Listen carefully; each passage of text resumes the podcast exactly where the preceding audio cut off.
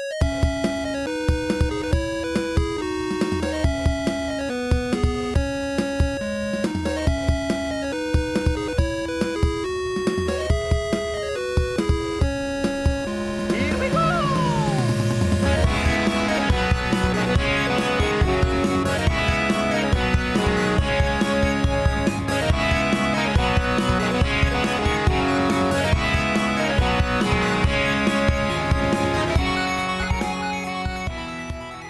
Hello, everyone, and welcome to the Gamers Inn. Come on in, pull up a chair next to the fire. Looks like you've had a long journey. I'm your host, Ryan, and joining me this week is my guest co host, Travis. How's it going, Travis? Hey, Ryan, I'm good. Thanks for having me. I'm, uh, I'm excited to be back. Yes, we've got uh, Final Fantasy, we've got Elden Ring to talk about, a Nintendo Direct. Uh, we even can dive into like some uh, FTC lawyer uh, back and forth talk between Xbox and PlayStation. So like lots of stuff that we know so much about. Uh, well, okay, maybe those first three things. The last one, you know, we'll we'll do our darndest to to sift through that. Um, but yes, Travis is here this week. Jocelyn is off this week, and uh, we hope to have her return next week to to talk about her time with uh, with Final Fantasy 16, uh, which she. I'll say this. Okay, I'll say this. When it came to Final Fantasy 16, it was not at all on my radar. I I I knew of it, and I was like, I'm excited for those that are excited to play this because I know a mainline Final Fantasy game comes along every so often.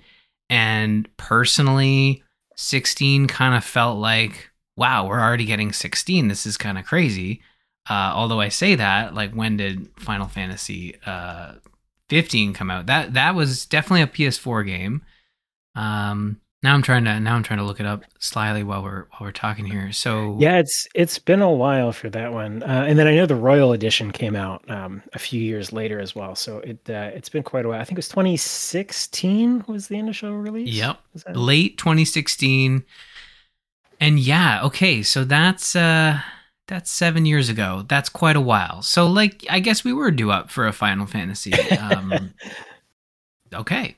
So there you go. Uh i feel like final fantasy 15 was a game that they that had a long tail to it as well. Uh as you said the royal edition and and a bunch of dlc so yeah. Anyways I, I like so it wasn't on my radar, and then the demo came out, and again I downloaded it. It was like, oh, a demo for a major uh, console exclusive uh, PlayStation Five. Let's let's download this demo, and then I didn't touch it. And then Jocelyn messages me, and she says like, oh, you got to play the demo. It's amazing. And I was like, oh, okay. Well, I will. Uh, I will check out the demo. She seemed pretty all in whenever it came up on the on the show this past week. So yeah, I'll be excited to hear her. I, I mean, I'm excited to hear your thoughts, but I'll, I'll to hear hers as well um, whenever she's able to join next week. So so you played the demo, and it sounds like that might have changed your mind a little bit. It did, yeah. So having played the demo, I was uh I was kind of so the game feels different to me and it, of course it feels Final Fantasy. Like there's a lot there that feels very Final Fantasy from the menu system to the combat um to even the dialogue and story and just the writing uh, of like the lore bits and stuff. Um but it does feel it, it felt different in terms of tone uh, the comparisons to Game of Thrones uh, are very much there, uh, and and feel uh, you know very apt in terms of that description. Um, and and in terms of the maturity level as well, like they there's a reason. Like I know there was talk like oh it's it's the first M Final Fantasy, and I can see uh, I can see why. Like there's literally a line where the guy is just dropping f bombs. um, that's his line. It's- He's just It's like three minutes into the game. yeah. Yeah. And and that uh that demo really showcases like i guess there's so it showcases like the dual timelines. Like it's telling a story in the in the present as well as the past. Uh you're dealing with your main character clive who is mysterious when first introduced with this this uh this band of mercenaries i'm assuming. And there's a bit of a story going on in the background warring uh factions and uh like people who can turn into these icons, uh, which are the the summonable uh, monsters, or uh, I always thought of them as spirits in the other games. Uh, limited knowledge when it comes to like the, those characters. They had them in the Final Fantasy VII remake. I, I'm trying to remember what they called them, but they weren't icons. They were something different, right?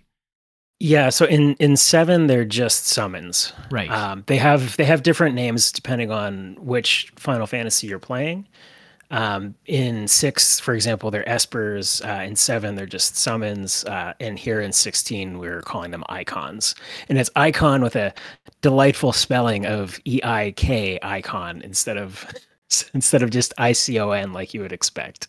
No, well, that's that's the Final Fantasy way. You got to make sure that you have, and I get it, like having a unique spelling and a u- unique way of uh, of pronouncing something, so that you can stand out. Like instead of gold, it's Gil. You know, um, you got to have that, and and I think like as you progress through the demo and uh, you you go, it shows you the past.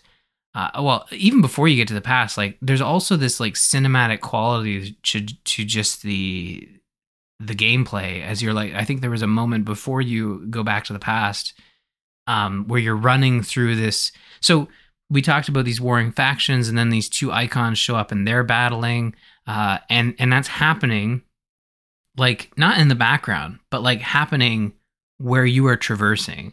You are trying mm-hmm. to get across this battlefield to, to do something. And as you're traversing the battlefield like these two gigantic uh, Godzilla size type monsters are fighting, and the and the the land around you is just being torn apart by this fight, and it is all happening in real time as you are controlling this character running through this this this changing landscape, uh, brutal changing. I, I think one character literally, like, and there's going to be slight spoilers. This is the demo, uh, but there's these characters you meet for the first time. So I don't know if I don't know if at that moment you can really worry about it. But it, but a character literally gets squished by like a giant rock that just falls out of nowhere, and uh, and I was like, wow, this is uh, this is not the Final Fantasy that I'm that I'm used to, where like characters are kind of uh, they have plot armor, right? They're immune to what what would normally be like falling debris. Like I'm surprised uh I didn't my character didn't die, you know? So uh, very short game. exactly, a very well, at least a game over screen, right? And and I think like there's there's moments like that, and then as you go into the past and you're sort of learning new things and you're having conversations with characters, like it just they've they've also gone back to this more medieval Final Fantasy, like it's it's less future futuristic. You know, uh, I think Final Fantasy VII kind of kicked off that trend of like getting away from the traditional. I have not played a lot of the Final Fantasy games, but I played some, and I feel like post seven, it kind of gets into this its own, it's like its own genre of like futuristic, but still you know swords and shields and magic type stuff. Uh, whereas I feel like early Final Fantasy was more about swords, shields, magic, that sort of stuff. Yeah, one one through six are pretty well in the fantasy realm, like the the traditional, you know, sword and board, um, sword and sorcery type stuff. Um, six, you start to get a little bit more into tech with some more, I would say, like engineering type technology, and then seven is where it starts to for sure get a little bit more on like the steampunky um, side of things. Um, and then it's kind of jumps around back and forth with with how the later games are, with the more recent ones being uh, more modern, more. I am hesitant to say sci-fi. talking about something like 15, but um, like 13 has more sci-fi elements and things like that coming in. Um, so it, it, bounces around a lot, but you're right. It was more traditional fantasy up through at least you know five for sure, and then six mostly as well. Um, but 16 you said a lot of great things in your introduction there. I'm sort of like, I don't, I don't really know where to jump in and where to start. Um, so I, I, guess just to, to comment quickly on where I'm coming from. So first, before I say anything, I really like this game. Um, I find that when I'm talking about games, I, I often will comment on things on negatives more so than things that I like, and I, and I, I worry that I come off as negative about um, about the game, and I don't I don't intend to be that way. So first off, I really like the game. Um, second, as far as my history with the series, I've played and finished most of the mainline titles. So like one up through 10 2, I've finished. Uh, 12, all three 13s, uh, 15, and now uh, 16. I've also played Tactics and Remake, um, or 7 remakes. So I've, I've played most of the series. Um, so you were very spot on when you made the comment that like this feels different. And I know there's a lot of discussion going on uh, as far as like whether that's a good thing or a bad thing. And I don't really want to get into any of that. I just want to validate that, in my opinion, as someone who's played a lot of the other games, this does have a different feel. Um, and there's also a lot of discussion about and, and i think this is accurate and merited as well that every final fantasy is different which is very much true. So people ask well how can this one be different from something else that you already admit they're all different? Um, and i guess kind of what i'm and i'll kick it back to you after i finish this thought but where I'm coming from is like you said, this is a much darker tone. This focuses primarily on Clive, the main character. Um, you play solely, at least as far as I've gotten now. Um, there's one section that's in the demo where you play as another character. Aside from that, I believe you play as Clive the entire time. There's not that focus on like an ensemble cast like you have in a lot of the other games. The action is not turn based. It is uh, like plays like a straight action game. Um, it's not even broken down with ATB the way you had in Final Fantasy VII.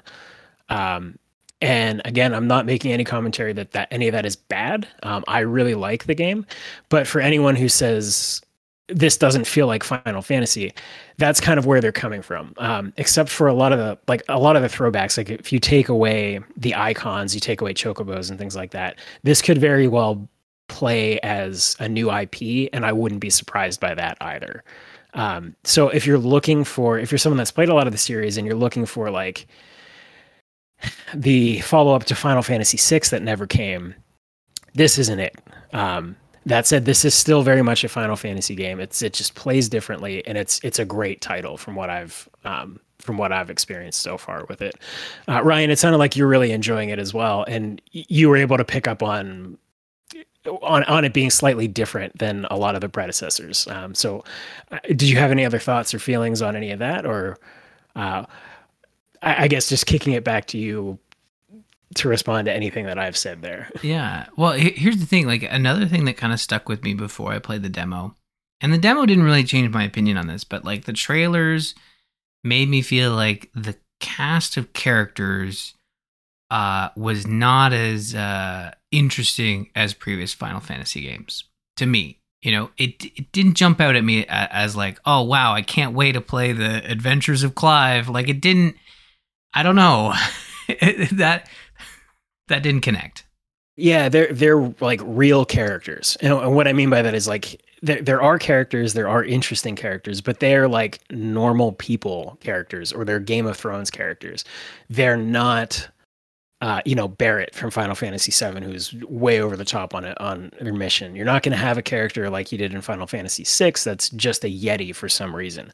Um, you don't have these kind of like whimsical, like the the whimsy and playfulness that's present in a lot of the Final Fantasy games is not here for this. Um, that's not to say there's not any humor or, or, entertainment, but this is a very different type of game um, than some of those other ones, and that comes your comment on on the types of characters and party members is spot on. Like they're just I, I, hate to say that they're not memorable. That's not the point that I'm trying to make, but they don't stand out as much because they don't have some outlandish quality or crazy feature like a lot of the other Final Fantasy characters do. They're just regular people who are living in this world and and dealing with the darkness and the themes of the game that that come through. Um, and they're just they're they're companions. They're real people, and it's it's about not just about the characters, but about the character of the characters and how they're coping with the world that they're in and, and managing to get through. So it's a very, d- despite our comments on uh, on kaiju and, and enormous monsters and things like that, it's a very human story as well, uh, which yeah. is kind of nice and welcome in in my opinion. Yeah, it, it's um, uh, you you mentioned the giant monsters and uh, that are fighting in the background, like uh like sort of a, a kaiju sort of fight. but then uh, my brain immediately goes like the characters feel like they're more grounded in in the world that Right. they've set up, even though there are these giant monsters. I, I just um and look, the demo did address this a little bit for me uh, with the, from the character standpoint because uh, specifically it was the moment in the demo where um, you as Clive, past Clive, are basically told like, "Hey, we got to go to war, but we're gonna prove you. We're gonna prove yourself by sending you and two men to this village that is, has monsters, uh, or this abandoned village that seems to have more monster activity." And it was those two characters that they send you with that I was like, "Oh, it's just the you know two standard dudes, two standard uh, you know helper." sort of characters but then they have like a personality they have they have interactions with clive and and and interactions with the world uh and the dialogue and stuff and, and i just like okay no these these are interesting characters. Like i thought these were going to be two two soldiers that show up and they're just sort of like npcs that follow you around but they are they they are characters. They have personality and they they um their actions continue throughout throughout the demo. Uh I mean, like, but but by the time you finish the demo, you're like, wow, they really watched season one of Game of Thrones, uh, or or or you know, well, okay, I'll be perfectly honest, I had not read the books, so like that's my thought. But like at home, folks who read the books, like, wow, they really read what's available uh, of the Game of Thrones series uh, books. Um, man, I really wish he would write Winds of Winter or whatever, whatever's coming next. Still, still waiting. It's been like ten years. yeah, we'll get there. But hey, you know what? Along the way, we'll have uh, such delights as uh, Final Fantasy 16, which did not end up being a Breath of the Wild version of of Final Fantasy. So I know Jocelyn's really happy about that. I was honestly surprised though, from a from a VO standpoint, from voiceover, that uh, Jocelyn didn't pick up that uh, two of the characters, not one but two, are voiced by uh, the main characters from uh, uh, the Plague Tale games. So Joshua, his voice to me just stood out immediately, and it's it's the little kid, it's Hugo from A Plague's Tale, and I think Jill, uh, the girl with the dog in the past, is voiced by the main character uh, in those games, uh, the sister, uh, Am- Amelia. Um, um, I, th- I feel like that's not right, but um, it's it's close. I yeah, I have not played the uh, the Plague's Tale games, so I can't comment on uh, on the comparison specifically. But I I agree with you in the sense that they they seem to have put a premium on uh, on casting and on the performances, and uh, I think that definitely shows. I I think the the the VO is all, and I've only played um, I've only played the English version. So if you're playing in French or Japanese or any other localization that's available, I can't speak to any of that. Um, but I've been I've been very impressed with the performances, and uh, and I'd also since we're talking about audio, would be remiss if I didn't say that the music is also outstanding. Oh, Um, the the the fanfare uh battle ending um what they've done with that like the da- da- da- da- da- da- da- oh man epic i want that to play like whatever what they've done with final fantasy 16 like i want that soundbite it's going to be so many people's I, I think it'd be annoying as a text tone but maybe like maybe you could turn it into a ringtone and and you'd be Mm. able it'd be really cool but it's like epic but familiar at the same time and it is literally the Game of Thrones ification of of that of that battle ending theme. You know, it is. uh We're gonna keep bringing up Game of Thrones. I feel like it is. I don't know if they specifically said it in interviews, but I think they they must have. They must have said like, "Hey, we took a, we looked at Game of Thrones and we thought, let's do that." You know. Yeah, I'm I'm not sure if they've specifically ref- referenced it, um, but I can tell you like, so I streamed it um, on on release day. I streamed that evening, and I played uh, for about three hours. So I did the demo and went a, a bit further. The next day, um, you know, I was talking to my wife, and she asked how the stream went, and my one of my comments on the games was just like, you know, I know you don't really play a lot of games, and you have never really gotten into Final Fantasy in particular. Uh, but there's a lot of stuff in the beginning of this game that I think you would enjoy. It's very Game of Thrones. Um, so that was that was my initial take, and then I've heard some reviews. Um, I heard another. I was listening to uh, What's Good Games this morning, and someone that they had on also made the same comparison to Game of Thrones. So if it hasn't been mentioned by by Square Enix in particular, it certainly seems to be the conclusion that a lot of people playing the game are are drawing, uh, or I should say, the comparison that they're drawing. It, it's fine to look at some. I, I, think these days everything is inspired by something, um, and it's. I think it's totally fine. Like having played the demo, I, I definitely got the Game of Thrones vibes, and not just due to like the fates of specific characters.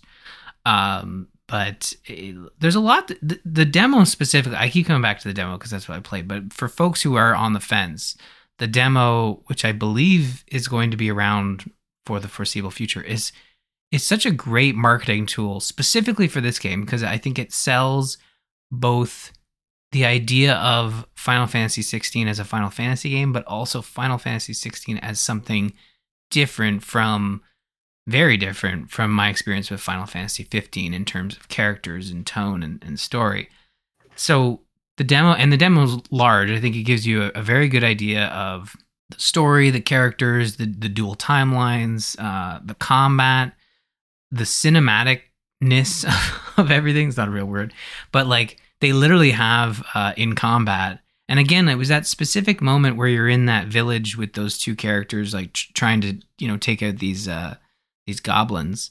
Um, it was that moment in the demo where I was like, okay, I, I think I'm sold on this game because it introduces um, cinematic combat where like there are these specific moments in combat. So combat is, as we said, it's very action focused. It's not it's not turn based. It doesn't have the Final Fantasy VII pause and, initiate commands. You are controlling Clive and only Clive, and the other characters are sort of you know set up to do as they will AI based. And uh, but there are these moments where, especially in boss battles, um, these cinematic moments. I think it's cinematic uh, defense and or an evasive cinematic ev- evasion and a cinematic strike. I think I got that right.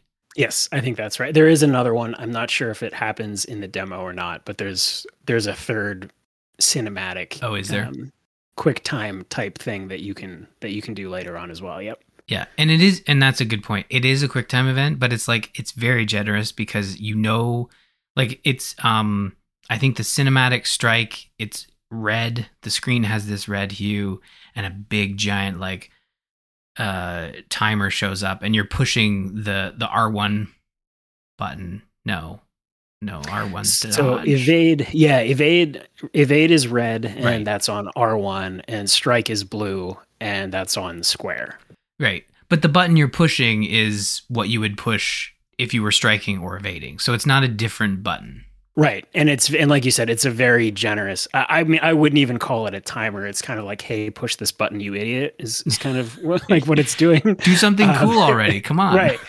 And I I, I, see both sides of it. Um, in, in that, like, I understand because it, it is very cinematic. I guess the key point is it tends to happen like in the middle of, of a battle, or like when you have uh, a boss's health down, like, you know, they still have two thirds of their health left. It's not like the finishing move necessarily. It's just like a key point in an ongoing battle.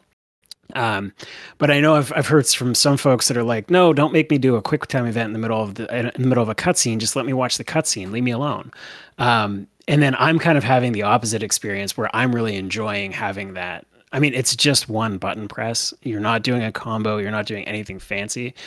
Um, but it really like it makes me feel like, hey, I'm engaged here. I'm causing this to happen. I'm not just sitting back and watching them watching a movie here. Um, so I'm really enjoying those those little um, interludes. I guess is a, good way to describe them. Yeah, it it really feels like uh, it feels like a moment of it's a moment of cinematic greatness where um, I think one that stands out is uh, the the monster you fight, the final boss in that sort of bog area is this like giant uh, plant monster thing, and and it it like has this vacuum attack where it'll try to you know suck you into its mouth. Uh, and you you your character is like struggling, so you're thinking, oh man, I'm gonna have to like mash a button here, but no, it's just push a button, do a cool thing, and stab the guy in the head, and you know, and it's just um, it works really well as this uh, this way to kind of keep the pace of combat moving. Uh, and and we'll talk about a, a game with a very different pace in combat uh, later on, but you know, it, it's it's quite the opposite of uh, other combat systems. Like I think even like a game we played earlier was Tears of the Kingdom. Like it has a very that has a very specific focus on combat. Like you know, it's not it's not action paced. It's it's basically like stay alive long enough to to to to uh to kill the things that are trying to kill you. But I think in Final Fantasy 16, it's like a lot more. It's a lot more fast paced. It's quick. You know, you you you mm. want to you want to evade. You want to get in, do your combo. You know, get out of the way. There's a lot of like uh uh you know perfect dodge systems um where if you're dodging at the last minute you can you can hit a follow up uh to to quickly follow up and get a bonus attack there are different combos you can unlock. Um, the one thing I thought was really cool about the combat was uh, your ability to uh, parry um, by just, you know, attacking at the same moment that the enemy attacks. Um, so it's not you having to push a different button. Again, it's you just, you know, it's the con- the contextual moment of you like using your attack against their attack and then suddenly like you're able to interrupt their attack and and and create this like parry moment uh, which i think stumbles them a bit. And then there's the stagger system and all that in there too. And this is all introduced to you uh, in the demo. And i and what i thought was a really cool tutorial moment. Like they handled the tutorial very well. Um as i said they give you a ton in the demo. Like i think like if you if you leave that demo and you get through the whole thing you kind of know whether or not you want to pick this one up or, or or add it to a list and and get back to it at some point, which is what I'm going to do. I'm going to get it later. I'm, I can't get it now. I've got too much on my plate. uh, I've got another world to conquer, you know, and and uh, in a different a different realm. Um, but I just I, I thought the combat system was was very cool. And again, I've only experienced like just the you know tip of the iceberg. I think. So since since we're talking about the combat system uh, and pacing as well, there's a couple things. Uh, I have a question that I want to ask you, and, and something else that I feel like we should touch on um, from the standpoint of if anyone's listening to this after the demo goes away or anything like that, and they still want to know, should I pick this up? Is this for me? Um, because as you might have heard, uh, the combat system was designed by the same lead designer that handled Devil May Cry. Um, Devil May Cry is not my cup of tea personally. Um, so I was always a little nervous, like, oh, are we going to put Devil May Cry in my final in my Final Fantasy? Is that going to ruin it for me? Um, and I can tell you, for me, it has not. Um, but to get into a little bit more about how the combat works, one thing I want to touch on is the pacing of it, and then I have a question for Ryan as well that might um, answer people's questions about difficulty and learning curve and things like that.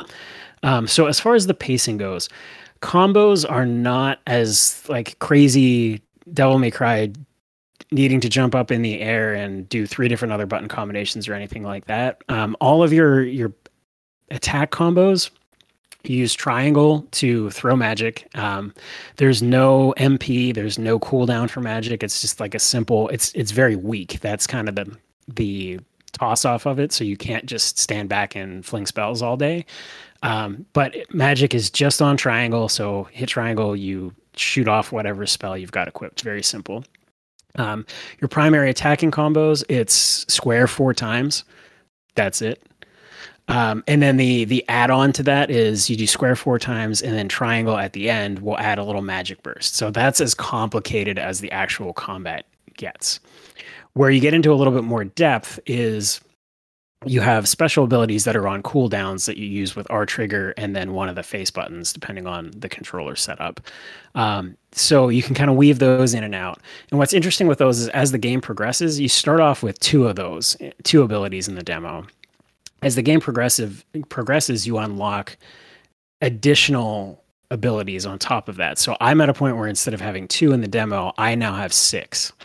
Um, so it gets a lot more interesting in that I'm not, I'm still using square, you know, auto attack type stuff pretty regularly, but I now have six additional abilities that I can use on cooldown instead of two. Um, so the combat gets a lot more involved and varied, and you can sort of do different things on it. Um, but it's not an overwhelmingly difficult or complicated system. So I just thought I would um, put that description out there to kind of give you an idea of how combat works to help decide is this for you or not, um, barring just being able to play the demo yourself. The other thing, and this is what I want to ask Ryan. Ryan, while you were playing, did you use any of the rings Um, no, no, I didn't. I, I assume they're included in it. Do you know what I'm talking about, or are you are you like what rings? What? No, no, no. They uh they introduced the rings uh partway through the demo and, and like uh, this demo um it is very much like the first 2 hours of the game. It's like they took the game and said, "All right, chunk out the first 2 hours, slap a pre-order splash at the end of it, call it like obviously it's not that easy, but like to me that's what what what this was is the is the start of the game. Uh so yeah, you get those rings. That's what happens in the full game as well, which this is just my funny experience of playing it. You know, you're playing, you're playing, you do all this crazy stuff, and you have this super epic intro. And then two hours in, as things start to calm down and resolve a little bit, then the title card flashes, and you're like, "Oh my god, that was the cold open! Like, how did, yeah. how did all of that just happen for two hours?" Late title card now? for sure. Yeah. um, so I think, and I didn't play the demo, so I don't know for sure, but I think probably that title card flashes where the demo ends. That would be my guess. Um, but the point that a topic that I brought up was the rings, and there. Uh, I won't get too into the weeds on them. And again, if anyone's concerned about combat difficulty, is this going to be for me? I don't know if I can handle the real time stuff, any of that. There are, I think it's five different rings um, that I don't want to say it's not like cheat enablements. Um, it's more like quality of life things that if a certain part of the combat doesn't click for you, there's probably a ring that you can wear that helps mitigate some of that unclickiness. Um, so, for example, Ryan mentioned um, the dodging and trying to do perfect dodges. So, there's two rings that are helpful with that. One just makes you automatically dodge everything, so you don't have to worry about that at all. Um, if the attack comes in and it's blockable, uh, you just dodge it automatically. Um, so that's and again, I don't. I'm not going to call it easy mode or anything like that because there are unblockable attacks. There are situations where if you're doing something else, you can still get hit even wearing this ring. Um, but if if there's any concern over like I don't know if I can keep up with things attacking me in real time, that's one option to mitigate it. Um, the one that I prefer over that is there's another one that anytime you get attacked, you don't auto dodge, but it flashes one of those sort of quick time things on the screen where it'll give you, I don't know, a second and a half, two seconds to hit R1. Um, and then you can actually make like it slows it down, gives you a quick time opportunity to do the dodge yourself without having to like visually read the enemy's attack. You just know uh, all I have to do is push the button whenever it pops on screen. Um, so you can dodge that way and then do the the um, timed counter strike right after. So that makes things. Uh, to be honest with you, there's so much going on in the game, especially in boss battles, that it's it's hard to like read incoming attacks just because of the spectacle of everything. So I find throwing this ring on, um, you know, it helps you, it prevents you from getting hit whenever you don't realize what's happening on screen, uh, and you still have to be an active participant um, and dodge and do things it's not just doing it for you, but it's giving you that opportunity to say like, "Hey, you're getting attacked. Now's the time to to do your inputs, to do your your dodge and counter." Um, so that's a nice quality of life thing. Uh, another example, there's one that controls the dog for you. Um, Ryan mentioned there's a dog, um, uh, dog companion or party member that you can issue attack commands, heal commands, things like that. There's a ring that will make the dog totally be on AI, so you don't have to micromanage it. So um, again, quality of life thing. Do you want to be in control of the dog, or do you want to be in control of the dog but not tell him to do anything ever and just have him be useless, or um, do you want to use one of your ring spots to have it um, have the game AI micromanage the dog attacks for you, just so you don't have to worry about it? So uh, I, I, forget what the other ones do. Those are just three of the more um, uh, the ones that stand out to me more. I think there's another one that gives you it does all your combos. All you have to do is um, push square one time or something like that, and it like auto combos for you. Um, so if the combat system that we're talking about does not sound like your jam, there's probably some kind of accessory you can equip equip that will mitigate your concerns um, and make it more fun for the way that you want to play. Which I thought was a really cool not quite accessibility feature, but it certainly makes the game more accessible to a wider audience. Yeah.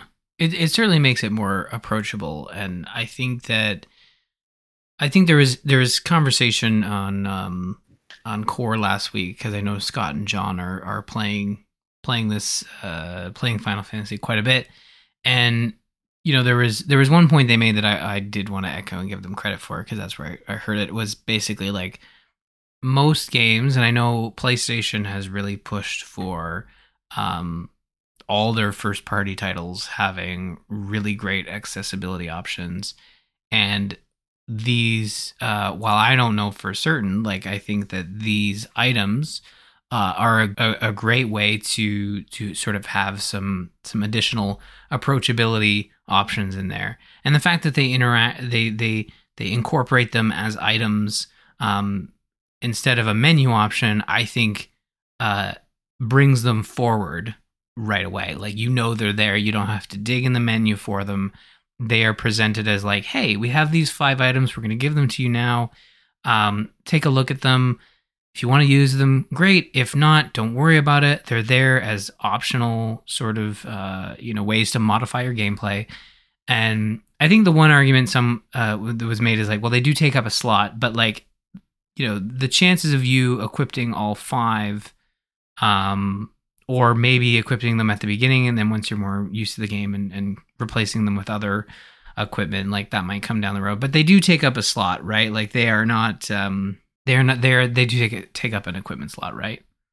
They do. So and it, it's fairly generous though in that the game gives you three three ring slots. So you okay. still have like you have your armor slot your I think it's like a belt slot, and then in um, like gre- um, not greaves, bracers or gauntlets or something. So you have three regular armor slots, and then on top of that, you have three ring slots or three accessory slots or whatever. Um, and you do not. So uh, how I'm playing right now, I don't want to micromanage the dog. Um, I just because the, the dog is also on the um, the D pad and so are your potions. And I don't really like to have to swap between the dog and the potions. Uh, I and honestly, it's just micromanaging a second character is just not something I'm interested in doing. Um, that said, I also don't want to use a ring slot for one, so I just kind of let the dog not do a whole lot, and that's working just fine for me. So that's an if there's five of these rings, that's an example of one that you don't need to use if you're okay with playing a certain style. Um, the dodge ring and that second ring that I mentioned that um, you know gives you the quick time prompt, those are basically the same ring. Um, you would not ever want to wear both of those at the same time because they do i don't even know if you can but they have the same functionality in that they both make you dodge. It's just one makes it easier and the other one makes it automatic. So that's two of the three right or two of the five right there that you don't really need to use. Um, or you would only need to use one of the others so it's very much a customizable thing. Um, you do have the um, the argument like you said is that they do take up a slot, so you are using them in place of something else. Um, but it's like, I don't know. To me, it's not that big of a deal for the most part. It's like, do I want plus five defense or like plus two percent strength or whatever, or would I rather have the game? Like, I will be more successful having this dodge ring on because I'm not going to get as hit hit as often. I'll be more successful that way than if I put something that up my defense a little, a couple points. Um, so I look at it yeah, is there a more optimal way to do it? Probably, but this makes it. I think this will help people customize their play style, and it'll make the game more suitable to the way that they want to play it, uh, which in turn will allow them to have more fun with it and ultimately be more successful um, in their journey and their story. So, even though it does take up a slot, I think it's very much worth it if you want to use some of those assists. Assists, um, but that's that's sort of just my take. I mean, I'm using I'm using one of them right now. Um, I use the the R1 dodge ring just because it makes combat a little bit more manageable. And like I mentioned before, there's so much going on on screen that I sometimes have trouble tracking it. And it's just nice to be able to sit back and not have to try so hard. Um, to just know, like, hey, the game will tell me when something's happening. I don't have to like watch six different enemies and all these particles and try to time the dodge. Like, it'll tell me when I need to dodge. Um, so that makes it more fun for me. Um, that's what I've been I've been using, and I have some other good accessories that I could use, um, but I have no regrets about dedicating one of my slots to a ring that makes the game more fun. Um, yeah. But that's that's my experience. Yeah, actually, you know, I never really um, dug into the rings, but I think that that one specifically sounds really cool because again, like it, it, it keeps uh, it, it keeps your it keeps your character as like, oh yeah, Clive, he's the best swordsman in the game, and he always very- knows when to dodge. he always knows when to dodge. He's so he he can see the future. He's got Clive sense, you know. Uh, so I I think that's a I I honestly think if I were to play through, I might I might equip that as well because like I'm and again we'll get to this in a little bit. I'm bad at dodging. I'm bad at parrying. I'm very good at holding the block button and then hitting another button to do a thing that sometimes works and sometimes doesn't. Um, so you know, if I were to play a game after what I'm playing now, it might be nice to play something where I am really good at dodging. you know, uh, yeah. I remembered what one of the, the I think this is the last one we didn't talk about.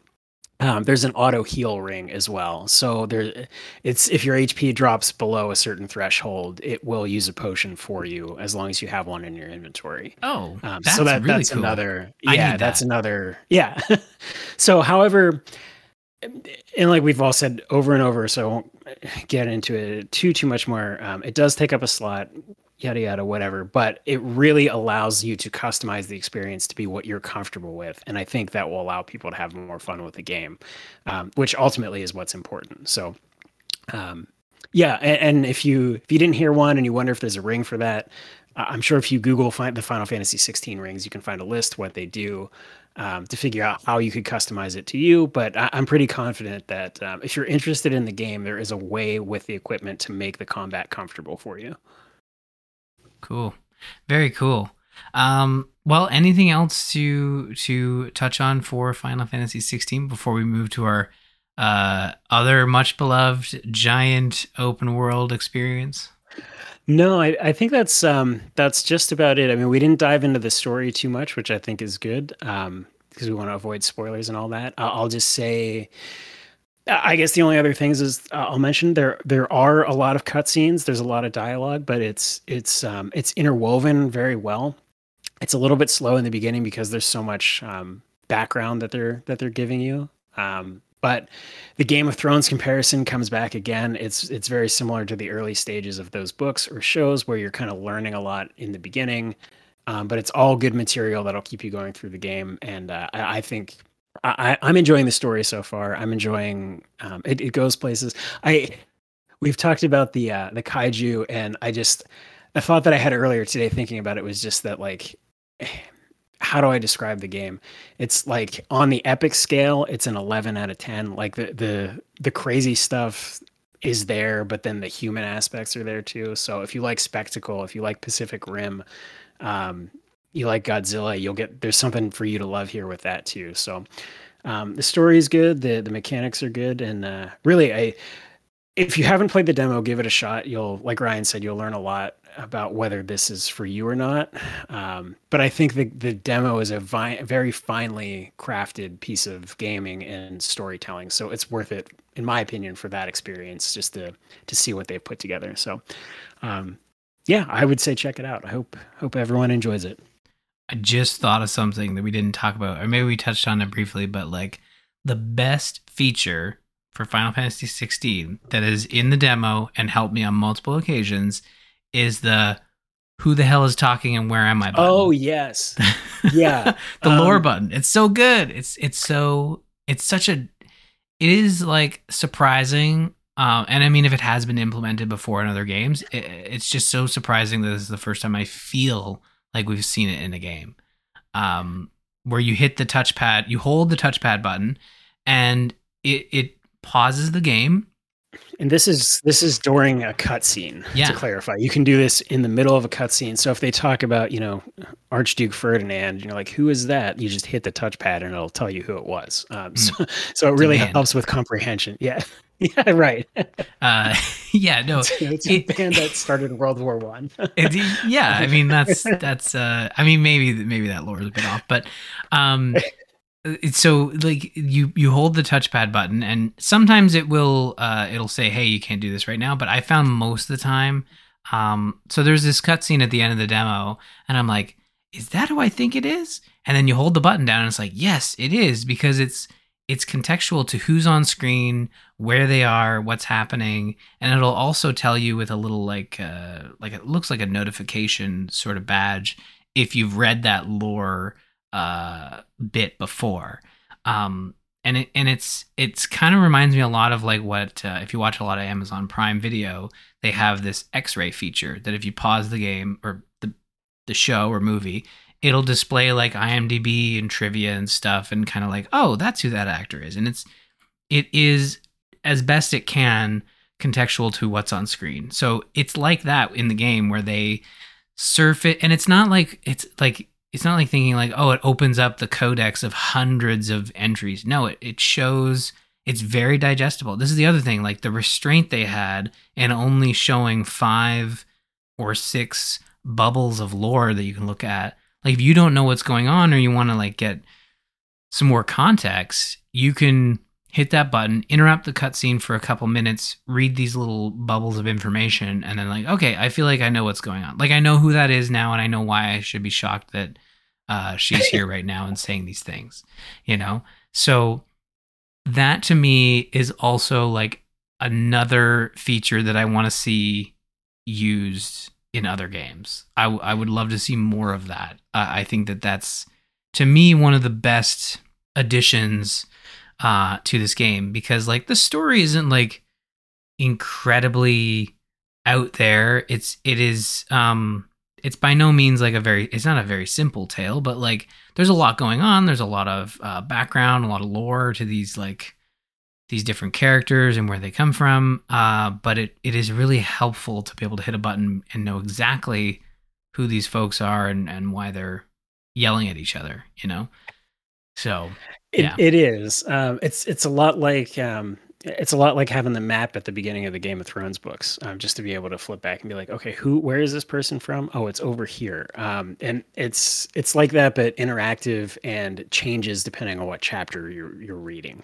Um, yeah, that that's kind of how it works. the The Amazon X-ray comparison is is very apt, um, and I think really Ryan covered all of that really well. So I don't have much to add.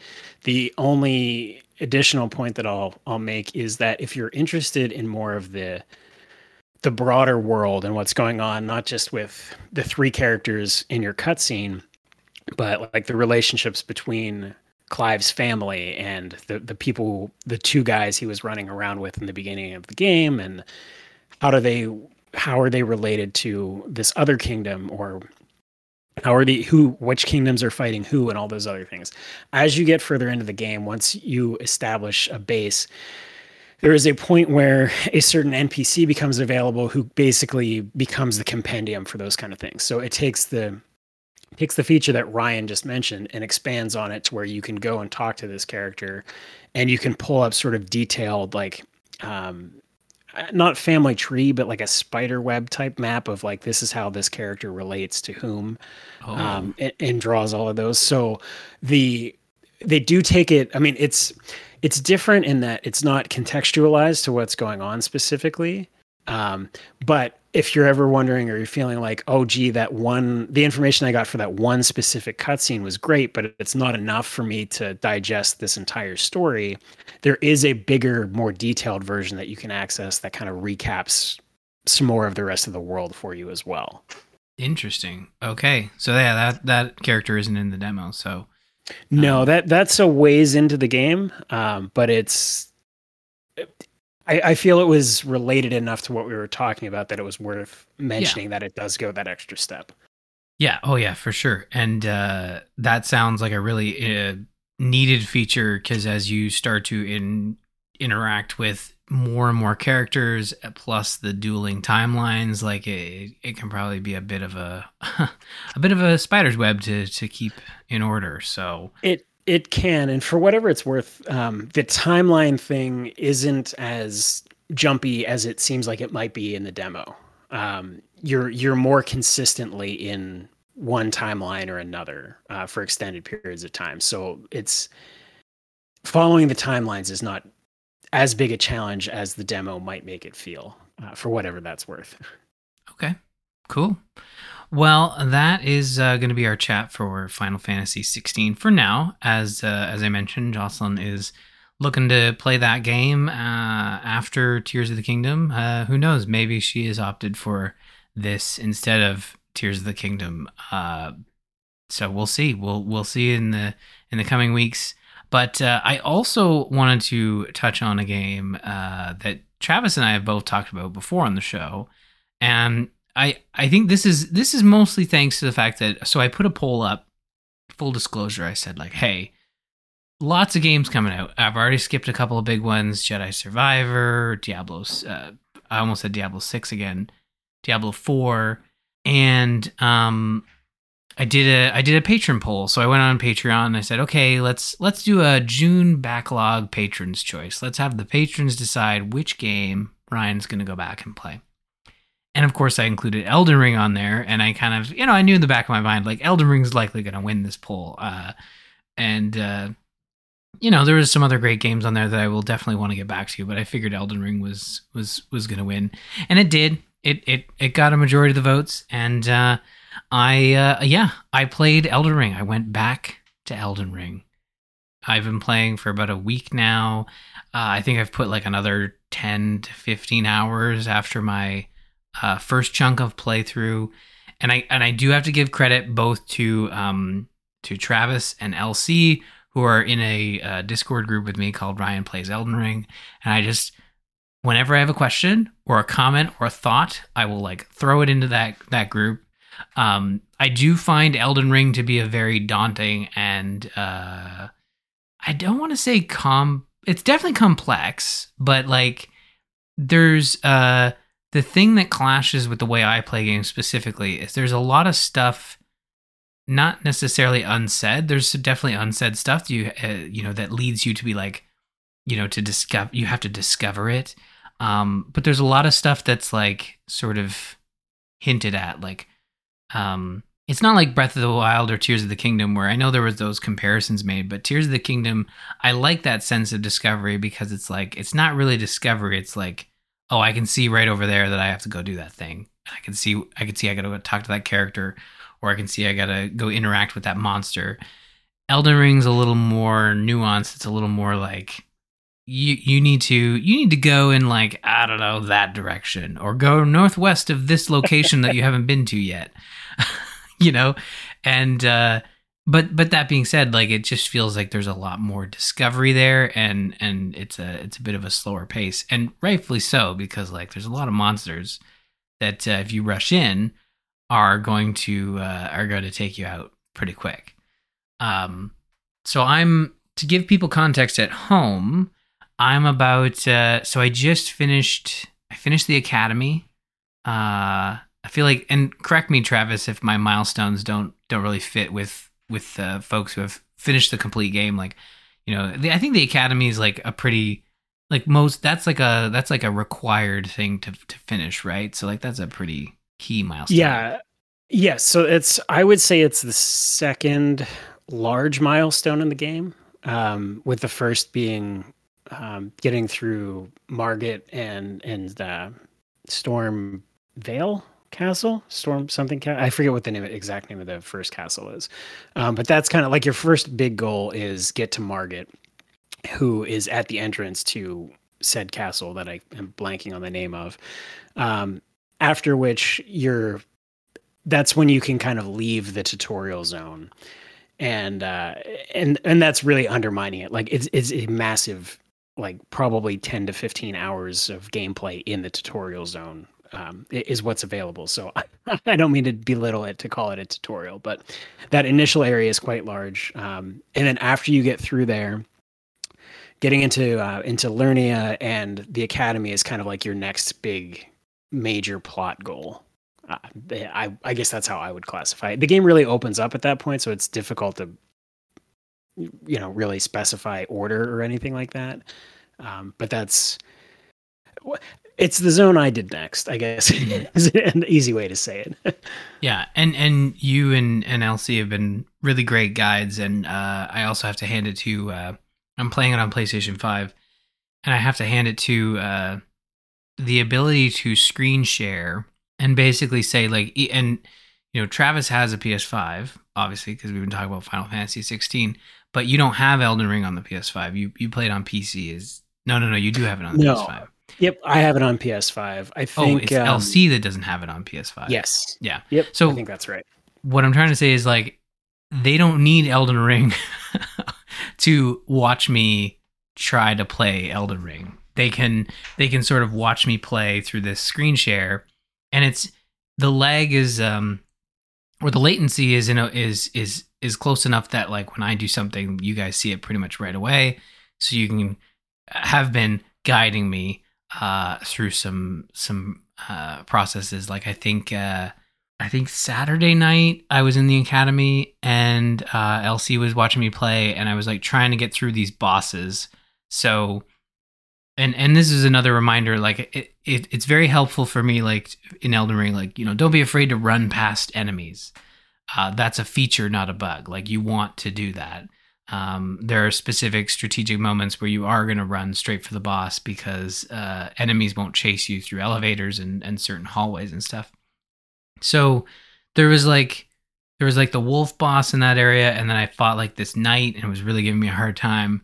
And I finally got to the final boss in that academy zone, and I didn't realize it was a two phase fight. Uh, the first phase uh, being this like sort of uh, puzzle sort of thing where you had to like sort out how to get the boss to to fall. It felt very much like a like an MMO encounter, but it was a solo MMO encounter where like you got to do very specific things and avoid very specific other stuff so you don't die. And the whole goal is to get through that phase as quickly as possible so that you have your health potions because of course there's a second phase. Um and uh, that first phase I eventually got it down to where I could I could get it in two sort of uh two sort of like interactions with the Cycles. Yeah. yeah, two cycles. Thank you. And then I and then I got that down, and I was able to get into the the final boss, and and uh, but then I was like, oh my god, there's a second phase. I have to go to bed. I can't I can't keep going. So that's another thing that's been really good with Elden Ring is like knowing when to stop. Is basically like uh like I think earlier today I was playing. I had got through a whole tomb, which is something I didn't really explore, like sort of like finding the caves and stuff. Um, until Crofton had kind of mentioned to me, like, oh yeah, and the, you know, Elden Ring kind of did the depths before Tears of the Kingdom did, and I had no idea what he was talking about. But then I realized, like, oh, there are a lot of these like things you can find that lead you to these these. They're not even sometimes they're not even caves. They're just like doors and cliffs, and it leads to a giant elevator, and you're exploring, you know, the depths. It's not. It's not exactly like what they do at Tears of the Kingdom, where there's this whole other map down there, but there are these like mini dungeons that you encounter uh, in Elden Ring where you're you are, I guess, technically going into what you could describe as the depths. So I didn't do a lot of that before, so I've been doing some of that too, and uh, I think that's where it like kind of introduces more of the the puzzle aspects. Um, I'm like further into like the the after the academy going towards the capital. And there was these two tombs that I came across that felt very much like, man, these are like these are like dungeons that use like shrine type, like Tears of the Kingdom shrine type uh, puzzles. Like one of them was, we're gonna take those chests that teleport you and make a whole dungeon based on those, and it's like a puzzle. Uh, based around you, you know, opening these chests, it teleports you to another area, and then you have to figure out where to go next. Open a chest, rinse, repeat, that sort of thing. And then there's a whole like I don't want to spoil it, but there's like a whole puzzle within that puzzle of like you have to realize you're like trapped in this like mirror maze or whatever. Um and there was another one very close by where you're just avoiding these death traps, these giant like machines of death that are moving up and down. You have to like kind of traverse through the their paths and stuff.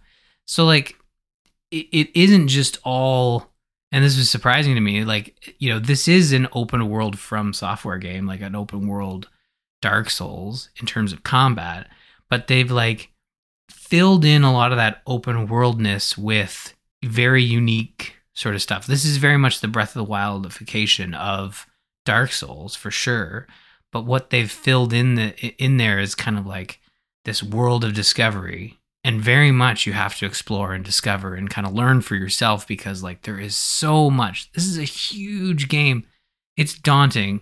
So um I know that you and LC have said like no, no that's why we're here. If you ever feel overwhelmed just like you know poke us and you know cuz there was specific moments where I finished I think I finished uh, uh there was a manor or something and I finished I, I quote unquote thought I finished it you know, oh, I beat the boss. I can finally leave this place.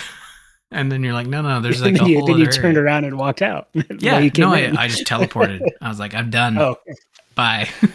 and you're like, yeah, you did not. Uh, so you didn't go through the door, huh? That was no. That was kind of our reaction. I, which is odd because like I feel like I fought the boss and I I turned left, which obviously the door or whatever was to the right, but I turned left and I'm like, oh, this is just a dead end. I guess I'm done. it does. Um, and we were laughing about that too, because um, as we mentioned before, I've played Elden Ring a couple of times and I, I streamed it last summer. And while I was streaming it, this was my second playthrough, I got to this point, I beat the boss.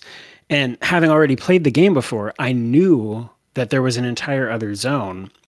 Um, and there's, uh, I think there's a site of grace like right in that room or right outside the room. I, I forget exactly where it yeah. is. Um, so I beat the boss. I hit the the grace, and then I'm looking around and I'm like, I I know there's another like I know I need to go through a door and get to this other area, and for the life of me, I just keep looking at the door I came in through instead of the next one. So I think I think that particular room is a little bit deceptive or something in its design, but I was also about ready for bed when when I was playing it. Maybe that was playing a part, but um, yeah, the second time through, even though I knew there was somewhere else in the room I needed to go to get where I was trying to go, uh, I still couldn't find it for the for the first minute or two, and had to like practically do the fireman's technique, like pick a wall and walk around the room until I found the right door. right. Um, but yeah, it's um, it, it, was a funny a funny experience, and you you've commented on so many great things. I I've just been sort of biting my tongue and not being sure where to where to jump in or what to comment on and how to not spoil it. But I, I do just I'm I'm really kind of chuckling at your your commentary on the depths and whether it is or is not like um like like Tears of the Kingdom and sort of these dungeons that you're referring to. And the only thing that I'll say is you don't quite know the depths yet. Um, oh, okay. For for Elden Ring, and I don't want to I don't want to spoil it, but as you as you keep going, um, just remember that you said this and remember how you're feeling now because I think you'll okay. I, I, think you'll I think you'll have um I think you'll have fun with that down the road. Uh, and that's about as much of that as I as I want to get into. But you're you're right. Um the game and I had the similar reaction in that as you're playing um, you get to the end of an area and you're like, oh, this is cool. I just got to the end of the continent. And then you're like, no, no, I didn't. There's another zone further past this one the map was just zoomed in before so i couldn't see it and that sort of just keeps happening like the world they do a great job of disguising how big the world really is um, and it can be daunting um, but it does give you that constant sense of discovery and oh my gosh how much how much bigger is this how much deeper does it go um, and and it's it's a really wonderful game uh, in that in that regard. Um, if that's the type of game that you like to play, um, it definitely offers a lot. It offers a lot of things that aren't necessary for every player.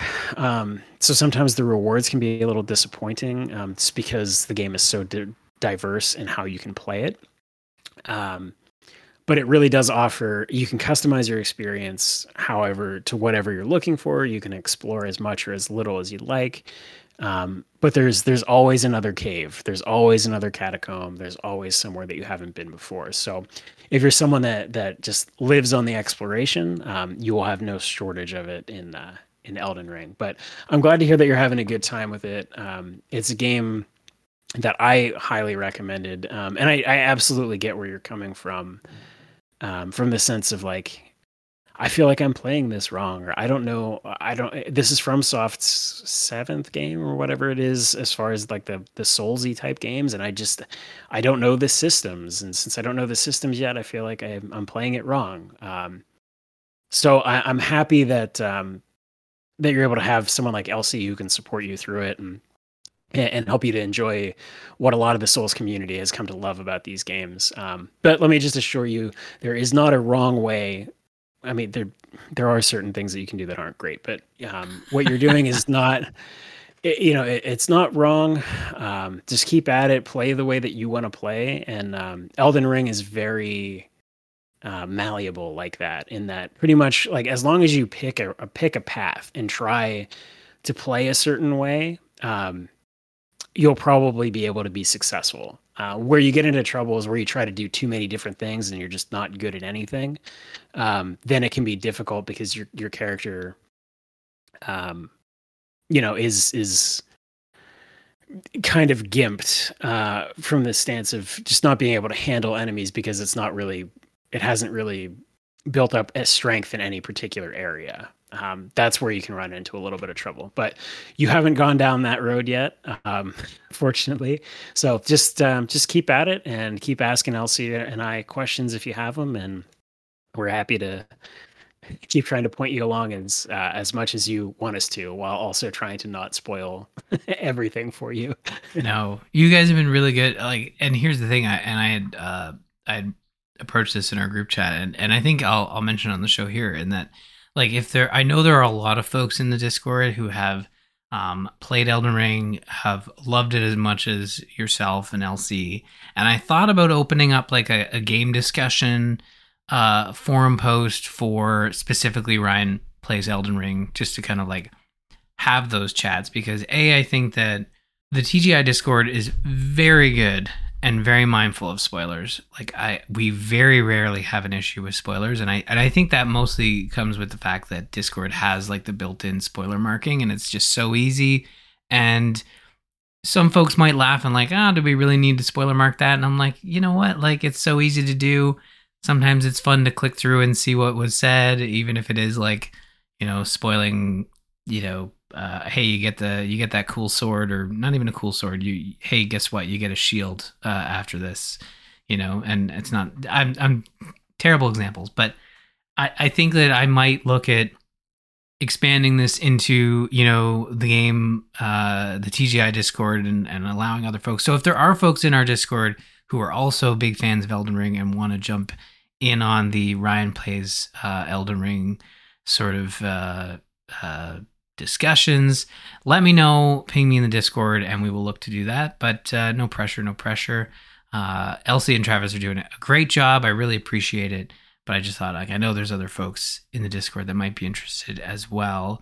But um, a couple of things that can that jumped out of me that um, I felt earlier when I was playing earlier this year was uh, the armor. So, like, I haven't replaced any of my armor since since we started, and I know that uh, you and Elsie said like armor doesn't really, you know, matter. It's all about you know your your preferred style, like whether you want to be, you know, do you want to be able to like for me, I'm playing medium load so that I'm able to take a hit but also dodge without feeling like I'm a, a rolling tank, you know, and um, as someone who loves to have a character that is uh, always uh, getting a, a, cooler and cooler look. Um, I have it kind of it bothers me a bit. I've played for like 25 hours and I've not changed my armor, uh, and I've and I've had to like kind of like push that thought out of my head of like I am not going to take a stats hit just so I can look a little bit cooler, you know. yeah. So it's that's been a learning curve for me, and uh, Similar thing on the weapon and shield front. I have not changed it since I found uh, the stuff I have from early game. I have obviously upgraded it to kind of give it a a, a better edge uh, against enemies, but uh, you know, I I also have had to wrap my head around like I haven't found a, a, a new sword at all while playing still doing fine against enemies and bosses, the bosses that I'm supposed to be encountering, not the the bosses they drop and I'm like, "Hey, you don't have to fight this thing, but like look at this cool entrance of this giant stone gargoyle thing." um or these two uh enemies on horseback, they're giant knights on horseback. You don't have to fight them. But man, do they not look cool when you run past them? Come back for these guys later. Maybe. The, yeah. Maybe. We'll see. Uh, anytime they drop two bosses, I'm like, nope, I'm noping out Yeah. of here. I don't care how many runes I lose. Let's uh, let's not come back here again. Um, but yeah, it's just there's been these moments of like challenging the the the standard RPG approach of like I need to be replacing my equipment, you know, the loot aspect. But the loot in this game is more about you know, um finding specific uh uh equipment that that like upgrades specific abilities. And as you said, it's such a varied game. There's so much you can do in terms of like how you build your character. Oftentimes when you go into a dungeon and find something, it's like, "Oh, this would be great if I was doing a build for XYZ, but I'm just doing a standard sword and shield. Like I'm playing, in my opinion, probably the the boring way of like just having a, a sword and shield so that I can block. And uh, although I oh I did get a new shield, I should have mentioned it. I got the jellyfish shield, so I did get a new shield. How, are you using it? I remember you, you had commented um, it put you over your weight threshold, um, so you weren't sure if you were going to use it at the time. Yeah, I am using it because I was able to. I had a talisman that um that increased my uh my my my. I don't know if it's my load or like Uh, my ability to carry oh, more. Right. The um, this is the tur- like the one of the turtle one. I I know what you're talking about. I Yeah. can't remember what it's called. Um, Yeah, so I'm able to. I'm, I was able to use it, and I have used uh, the ability on it to kind of like increase. Like it uses a bit of magic points to um to give you like sort of an attack boost. So it's been it's been good, and you know that was like that the first moment in like 25 hours of playing where I'm like, wow, I've I found something new that I can equip, and like to me that's not that's that's not a feature. That that is like kind of like a a mark in the in in in the negative column. But but at the end of the day like it's just it's a different game. It's it's not that kind of game. This very much is like i feel like this is the kind of game where you could be like this is the build i want to go. Tell me where the items i need are. You know like go to a guide and look that like I'm, i have not done that. I don't want to do that. Um, but i feel like that's something you could do if you like i really want to make this build work. Where are the items i need? And then you mark them on a virtual map and you you go get them as you progress right? So that's that's kind of what I did. Um, I didn't want to dive too deep into like a walkthrough of like, you know, here's where you want to go, and then you can go through this dungeon, and then like first thing you do is go down the steps, and then you take a left, and like I didn't get any of, of that. Um, I wasn't sure if I wanted to play Elden Ring when it came out, so I, you know, just did of course the what everyone does now gets on YouTube and types in like Elden Ring video and found things to to watch to see if um, if the game was going to be something I was interested in or not. And one of the first things I came across was um, the the Fextralife page, um, and they do for Elden Ring. They've done probably at least a hundred different build videos now, and they're all you know ten ish minutes long or whatever. And kind of it's like you know they'll do one they're like okay here's what you should shoot for if you want to play a paladin type character here's what you should shoot for up to level 50 and then they do another video that's like well if you like the paladin video and you want to play to level 100 here's how you can do a better version of that. Um, and they've done that with many many different types of play styles. Um, so my first playthrough um, i did the i did uh, the samurai as a starting class. So i watched their samurai video and I was kind of like, okay, so here's some decent equipment that I can use for this play style, and then went and tried to find those pieces. The first time I played, I did a pretty completionist run, and that's not to say like I did everything, but like I made sure I every cave that I found, I would explore it. Um, every catacomb, not. I mean, I got really tired of the catacombs after a while, so I sort of, stopped with them unless I knew there was something I needed.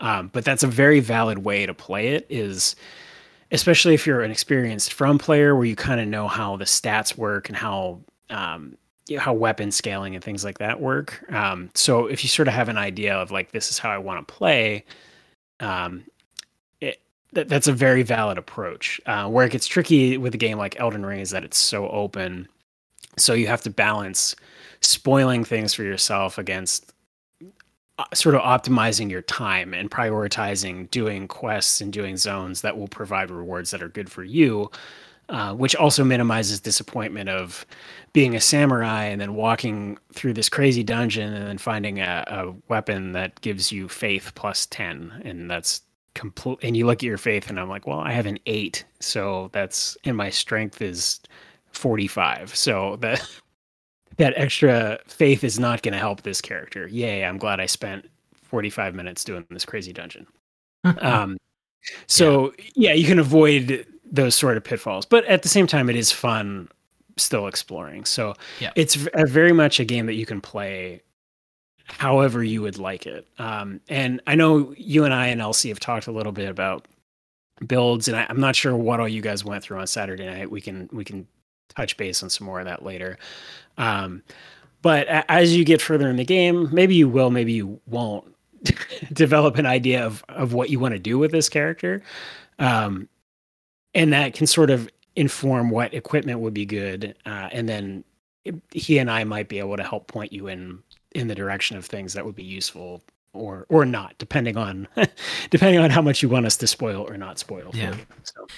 Yeah, I uh I tried a whip the other the other night like in the game, and uh, yeah, they're fun, but they're not it was weird. I uh, and and here's the thing. Like I I tried the whip like against a boss or not a boss, but like a a more difficult enemy, and it's like, well, this probably isn't a, a great representation of like this weapon working. I, I even with my trusted sword and jellyfish, I still wouldn't have been able to fight this this this uh, monster. Um, but yeah, like I haven't really been doing a lot of like experimenting. I've mostly just been enjoying uh the exploration. And again because it's such a large game um i kind of know i kind of knew where i needed to go but i was happy to kind of like explore uh and kind of look around the area. And i really feel like this this is one of those games uh where i've kind of been interested in like maybe i should like go to the app store and find like an elden ring app. I know like folks make like unofficial apps that you can like look at the map. I know I had one for Assassin's Creed Odyssey, and there's a really good one for Tears of the Kingdom uh, that that I haven't uh, that I've heard good things about. So I, I'm I'm tempted to like get a, a map and like take all the icons off of it and just kind of like even you know the sites of grace like just to find those sites of grace to be like yep you know I can find this and then I can stop. yeah, I know well, I can save. Yeah, yeah, but but that as well as like just just finding, you know, those portions of the map that have something to do, right? Because there's there is a lot of stuff that's just like open terrain that you're you're just traversing through. Yeah, right. But like, I don't want to remove the discovery completely because I have really been in, enjoying that por- portion of it. Um, and as the game's progressed, I'm finding more areas that like, oh, this is a ruin. I know that there's to be like some stairs. I have to find the stairs in, in this one specific ruin. Like the stairs were hidden. And of course, Elden Ring has like the FromSoftware messages where, like, you see a bunch of messages like perfectly outlining where the stairs would be. It's like, oh, I bet you there's stairs there. If I just go use my sword, they'll they'll appear. So like, there is that sense of discovery, but there's also that sense of like, the community kind of shows in the game and i really love that. I, I love uh for the most part the hint system. Like i've been able to find like ladders i wouldn't have seen uh, except for that one specific example where i warped out of a dungeon without realizing there's a door. I mean maybe i should go back and, and put a message down i'm like hey before you warp there's there's a door over here uh, I think I will go. Do, I will go do that. My first message that I'll post is just like, "I missed this, but for you folks that are paying attention, there's a door over here." Uh, but yeah, it's just there's there's something about it that um, I'm I'm just really enjoying it. Uh, and and the combat, you know, a lot of folks say like, "Oh, FromSoftware games, the combat's really difficult." I'm not gonna s- sit here and say the combat is is easy because it's not. Um, is it very difficult? Yes, especially when you come across uh, a mob or a boss that you are not supposed to be fighting.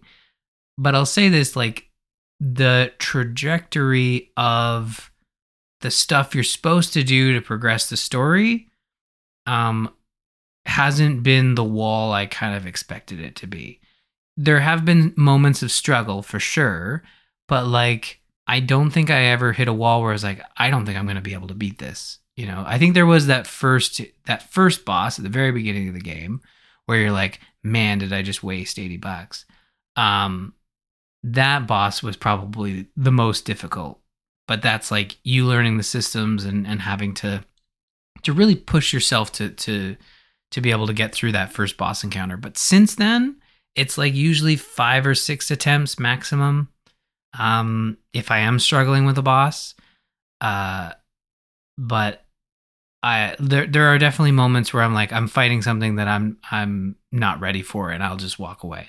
And those have usually been optional encounters. It's also very forgiving in the sense that there's usually a site of grace or a stake of Marika somewhere near the boss. Um, so you're not you know you don't have like a four minute run back whenever you die um, as some of the prior souls games have had. Uh, i know i, I just i, I won't uh, go too far with this but i talked to Elsie today. He was just starting up um, Demon's Souls. And the thing with Demon's Souls is pretty much every level only has one bonfire. So if you die to the boss you have to run back through most of the level to get back and try again. Um, Elden Ring is not like that. Like there are many, many po- points that you can respond from. And if there's not a site of grace nearby, there's probably a stake. Um, so you're, you know, usually looking at like a 30 second run back instead of a couple of minutes. Um, so I, I, I feel like they've they've done a great job improving quality of life in that regard as well. And uh, just since you mentioned it earlier, we can touch base offline. But um, if you're looking for a map, I know of a customizable map that has you can add or remove pins for pretty much anything in the game. Like the there there's a map marker for sites of grace. There's one for map pieces. There's one for all the dungeons, all the um, upgrade materials. So you can sort of customize it for how much you do or don't want it to show you. Um, so if you are looking for a map that you want to try to avoid spoilers but have a little bit of guidance as far as where it's good to spend some time um, we can touch base later and i'll i'll give you a good map that you can do that with cool cool well we'll definitely we'll definitely do that. And uh, yeah, as I said, if there's folks in the Discord that want to join me on this journey, we can definitely uh, pop a, a, post into the game discussions forum. But uh, I do have to mention, definitely, Elsie and Travis, thank you so much for helping me on this journey. I know I've only been back at it for a week, uh, but I've been really enjoying it. And um, I just like, you know, I'm, I've even gotten to the point where I'm like describing things I think describing enemies. I'm like, oh man, I just came across this thing. I think one was like it's like newt aliens, and they're like, what are you talking about? and then yes, so I that, sent screenshots, and yeah, I thought that was. I said um, Ryan Ryan describes Elden Ring enemies is going to have to be like a new podcast segment where you you you uh I, I don't know if it's Elsie and i participating or who it is but you you come up with a description and everyone else has to try to figure out what it is that you're what you're talking about um and the reality is too often there are you seem to accidentally strike a great balance between describing something well, but also in such a way that could describe three or four other things in Elden sure. Ring. So, so, so when you had commented on the newt, I was like, oh, it's one of these, and uh, that was not it at all. And then you mentioned you're like they use like a tree like weapon, and I was like, oh, he's talking about this thing over here with the tree spear. Nope, it wasn't that either. so, um, so yeah, we could have a lot of fun with that. Yeah, yeah. So it's been going it's been going very well and I thought, you know what, this might be fun to open it up. But uh yeah, it, it's uh I'm definitely gonna play more. I've been playing quite a bit of it. And um I'm excited to I'm excited to see where it goes. Like this is the thing. There are still there are still moments that I know I'm going to experience for the first time and be like, "Oh my god, this is this is crazy." You know, like those discovery like for example, when we were doing the boss fight that had two phases, I had no idea it had two phases and I was like struggling through the first. And then I'm like, "What is this cutscene? Oh, wow, we're going for a second phase." Round and 2. I, and I think like that's everyone's been really good, especially the Elden Ring community as a whole has been really good at like keeping those those secrets secret, but not like keeping that knowledge to themselves. Like I think that's the thing I've noticed is like if you if you want to know what a thing does, Google it. First result will tell you what that thing does. Like if you want to know what that thing does, you can figure it out. It's on the internet. But it's not something that is like uh, this game is over a year old and I'm still being sort of surprised by by stuff, right? You know, people have been the community's been very uh very good about that. But like I said, the knowledge is out there. Like if you want to know a specific quest line or you know, there's some weirdness in terms of like the way some of the NPCs will interact with you. Like uh I'm not a big fan of like having to keep initiating conversations with characters for them to like say their whole dialogue and like sometimes even progress. I say quest, like, you know, a lot of the guides talk about quest lines, but there's no quest log. So in my mind, it's like it's an invisible system happening in the background, right? That's a little annoying. I know that's a criticism that's been said before, like there should be a quest log. I I personally believe there should be a quest log. I don't know what it would look like because it feels like there's a lot of like systems at play, and because they remove the quest log, they're able to have like a lot more. Well, if this happens, then this happens. If you finish this after that, like a different thing happens. Like I, th- I think the best way to implement it, if they were going to, would be to just have the character's name, have like the NPC's name uh, in a menu somewhere, Right. and then whenever you, um, you know, hover over it or whatever, it tells you the last place that you saw them and recaps what they said or something like that. That way, it's still broad, but it's there so that you don't forget that these characters exist. yes, Um, 100%. I think that's probably about as close as they would. I, I don't think they'll ever do it, but if No. they were going to do it, that's about as far as I think they would take it. and I've I've actually kind of started to do it myself where if like a character says go. something, I'll take a screenshot and uh, I'll delete that screenshot once whatever that character said I've completed. Um, but I still haven't really been good at that. Like there was a moment where I I finally progressed a specific portion of a quest line and then there was one piece of dialogue that was like, this is where I'm going next. And then that person disappears. And it's like, oh, if I wasn't paying attention in that exact moment, I don't I don't know where she went. right. You know? I I had I had to look I had to look it up. Uh, you know, which was fine because like nothing was really spoiled because I had already gotten to that point. I just I had to look it up. I was like, what did she say? And I think maybe the spoiler was like, this is where they're going, but you're not going to be able to access it until X Y Z or something. She's definitely not in the tower behind the room that you warped out of before before going through the door. That's definitely not where you'll find. No, that's a that's a different character. yeah, there's a lot. There's a lot going on with this game, but I, am enjoying it. I will. uh I, I I'm not gonna you know provide an update every week or commit to providing an update every two weeks. Uh, we'll we'll we'll definitely. Uh, I'll definitely keep playing, and uh, when I have more to say, I'll definitely bring it onto the show. Uh, but before we get to the news, I wanted to thank our lovely patrons. And uh, to give a specific shout out to our June patron, Spin, thank you so much for being a patron of The Gamers Inn. You can go to patreon.com slash The Gamers Inn to get access to our patron-only polls, early access to the TGI Patreon Mini, where maybe Ryan is playing Trails. maybe. Uh, this this past week, I did not play Trails because I was busy getting back into Elden Ring. Uh, but the Elden Ring was part of a a patron poll, so I think I think uh, folks were very forgiving uh, on that. Uh, World did not make a joke that I that I only played five minutes of of Trails. I will get back to it though. I really do want to play more Trails. Um, uh, speaking of our Discord, uh, bit.ly slash TGI Discord, we're going to be having TGI Game Club return uh, this summer. And I know we've talked about Psychonauts 2 being the game, and that is still the case, but we've actually set some dates now. So if you're wondering why these seem a little farther out, July is around the corner, folks. It, will be July before we know it. Uh, but the first milestone will be shared on July 23rd. So on July 23rd, you'll know how much you need to play for our first discussion, which will be happening on July 30th. This all takes place in the Discord using the new forum setup. Uh, so we'll create a post for uh, now I'm trying to remember. Oh yeah, yeah, a post for each milestone. It, it has been a while.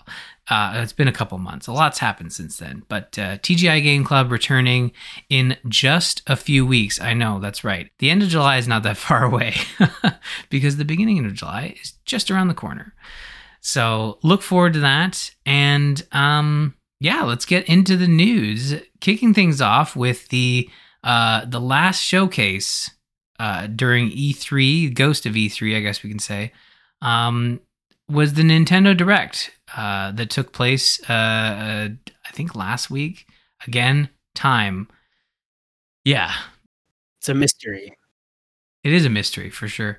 Um, so we've got this N- Nintendo Direct, and and again, like you know, a lot of people wondering, what does Nintendo have on their slate for post Pikmin Four, which is coming out in July? Speaking of of of July, and uh, we got that. We got confirmation for many games uh, arriving in the later half of this year. Now, I know a game specifically that is very close to my heart that got announced here, but but Travis, I want to know like you you have a Nintendo Switch, right? Like, is there anything in this Nintendo Direct that jumped out to you? I do have a Switch. Uh, I have not been spending as much time with it recently, just um, having been wrapped up in some bigger games. Most most recently, Final Fantasy 16. Um, but having having done a lot more of uh, the PS5, and my my family has taken over the Switch, though I. I find it very difficult to get anywhere near it most of the time when I have availability, which has been kind of a fun change. But uh, yes, I have a feeling um, we might be interested in the the same games, um, and I think you may have spoken with Crofton about them recently. But um, probably the biggest announcement for me um, was the Super Mario RPG remake um, because I have an interesting history with that game as well. Um, I looked back, I look back on it very fondly. Spent a lot of time trying to hunt down a copy when I was uh, when I was in towards the end of elementary school, probably I guess. Um, having difficulty and trying to rent it and having difficulty, and then trying to emulate it and having difficulty, but uh, yes, it was a, a game that I played a bit of as a kid. Always wanted to play more, and finally got to finish it um, when the SNES Classic uh, was released. And uh, yeah, I'm looking forward to seeing what they can do with um, with a remake of that because um, it, it's uh, at this point a bit dated, I'm sure. Um, but it, it truly was a classic game, and of course, it's one of those old '90s um, Square RPGs so just making that available to a broader audience is something that I'm excited about. Um, but hopefully, I didn't steal your thunder too much with that. What uh, yeah. what uh, what did you have in mind?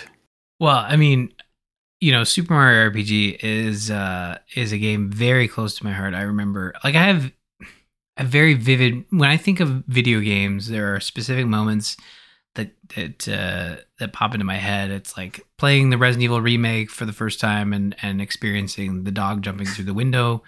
Uh, mm. That's a big part of like when I remember video games as a kid, uh, and not even just as a kid, but you know, as a as a teenager as well. But like Super Mario RPG is that one that really, it's like it was a late SNES game. I remember it being very expensive. Uh, mm-hmm. saving up like my allowance, I had like a jar filled with toonies and loonies. Uh, but my my mom and dad, I said like, okay, I'm gonna go buy this game. And they're like, well, you're not walking into Toys R Us with a, a glass jar of toonies and loonies. you know, that's awesome. Uh, and uh, they said, but you can like we can we can roll the money and then we can you know you can we can take it to the bank and and we'll pay for it.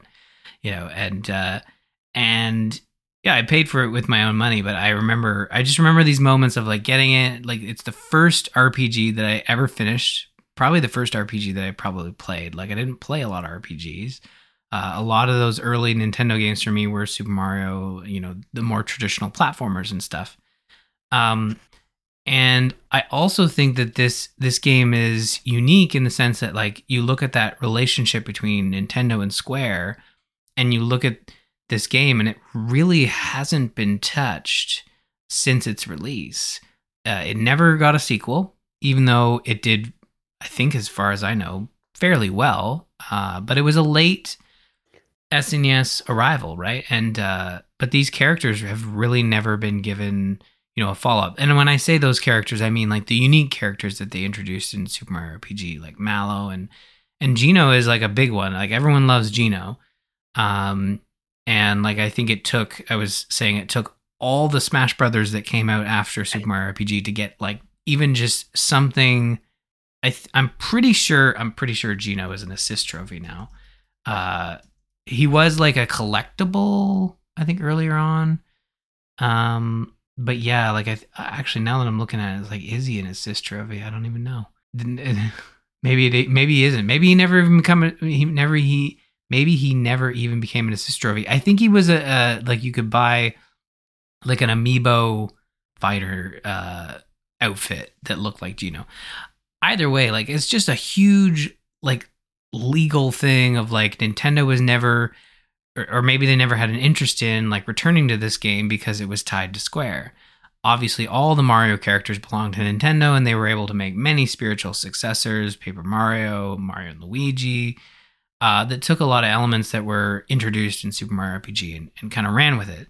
So, like, the fact that we're even getting an RPG, or sorry, a remake, is like insane to me. It's so awesome. Like, it's awesome we're getting a full remake.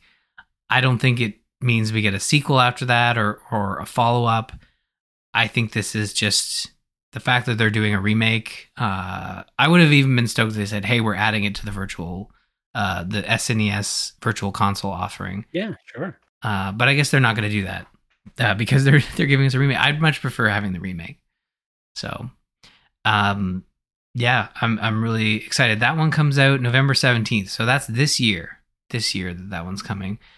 Um, and to me, like the other big announcement, it was a big Mario, uh, big big Mario show, uh, which I think normally wouldn't surprise me, but uh, honestly, Nintendo has kind of had like mainline Mario kind of take a back seat lately.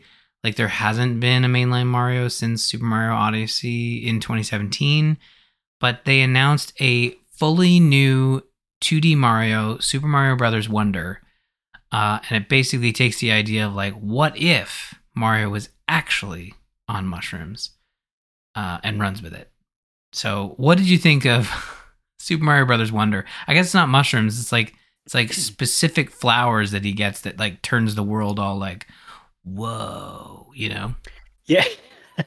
yeah, uh, that's a good way to describe it. I, I'm sure everyone will know exactly what, what we mean by that.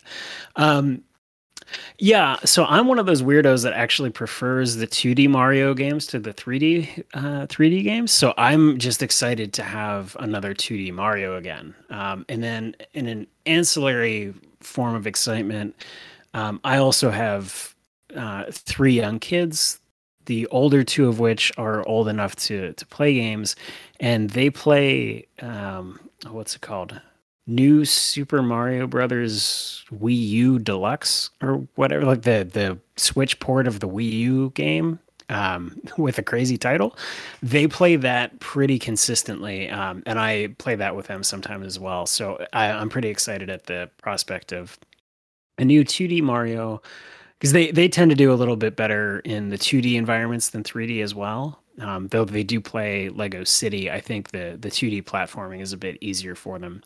Um, so I'm excited for me because uh, it's been a long time since there's been a new 2D Mario, um, and then on top of that, it'll be another game that I can I can experience with the boys. So uh, I'm looking forward to that one as well. I think that'll be a lot of fun, and uh, I'm happy for all the other, um, you know, the three other 2D Mario fans that are out there that will have will have something new to play together.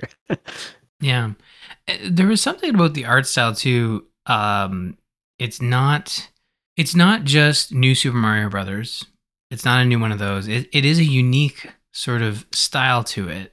And like my brain was trying to figure it out because it, it feels like a new take on 2D Mario in terms of the way that it animates and the way that it that it uh, emotes.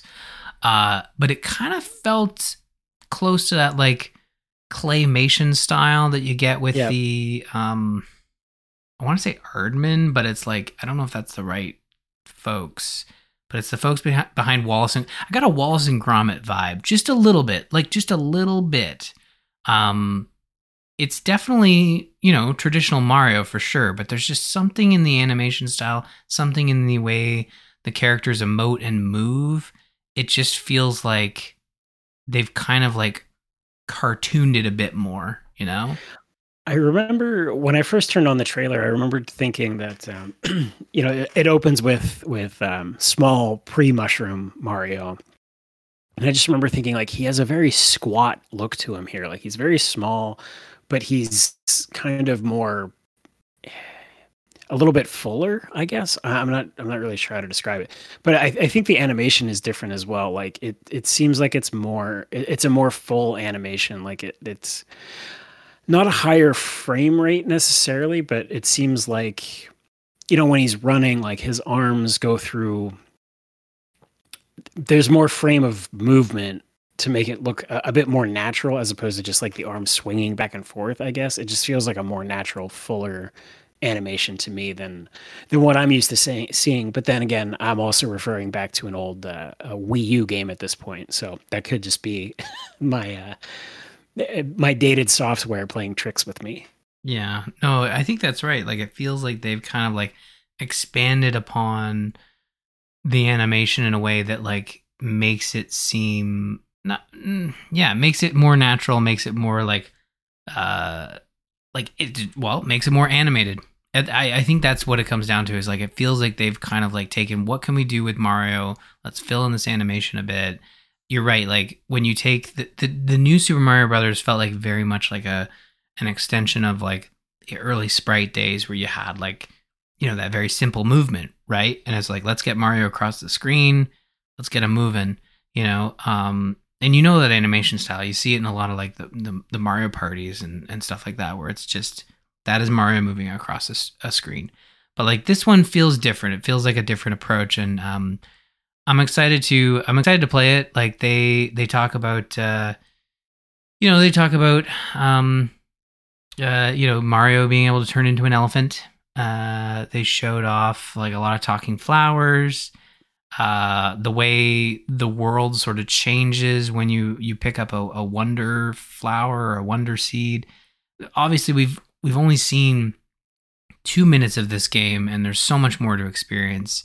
Uh, they talked about you know new playable characters and and all that fun stuff, and and this game arrives o- October twentieth, so not a long wait for this one. I love the way Nintendo uh, has been doing this lately, where they're like hey, this here's this new game and it, and it comes out in three months. You know, uh, really Zelda's the only one that they seem and it comes down to hiring. I know it comes down to hiring because it's like we need hundreds of people to build this massive game. So we need to make it public so that we can we can do a hiring push, right? This has been talked about in context of Redfall and stuff where it's like when you keep a game secret, you struggle to hire for it, right? Because you, you can't right. explain why you should work there. job, yeah, yeah. So, um, yeah, it, it, was a good direct. It was very Mario focused. Uh, but again, like if you were wondering what Nintendo had on offer for the rest of the year, that's what they've got. Uh, before we jump to the big story, uh, or at least the more complex story, uh, I wanted to quickly touch on the fact that uh, we have a new subscription. Not the Gamers Inn per se, but uh, a new subscription in the gaming world MetaQuest Plus, a new VR subscription service which uh, is launching in the US. As far as I know, like I don't know if it's um if it's like you uh not unique but uh exclusive to the US. But I was having uh oh no, never mind. It is available in Canada. I think they were just struggling to get their support systems in place. But essentially this is uh I uh, the best way to describe it is a duplication of what PS Plus offers, the base uh, for PlayStation Plus, where you can pay a monthly fee to add um, two games a month to your sort of like subscription collection. Uh, and as long as you're subscribed, you can add those games to your library, but you can only play them as long as you're subscribed. And the price is eight bucks a month US, and there's a $60 uh, US annual plan and you can subscribe for the first month for a dollar up until July 31st. So your first month to be able to get uh, Pistol Whip and Pixel Ripped 1995.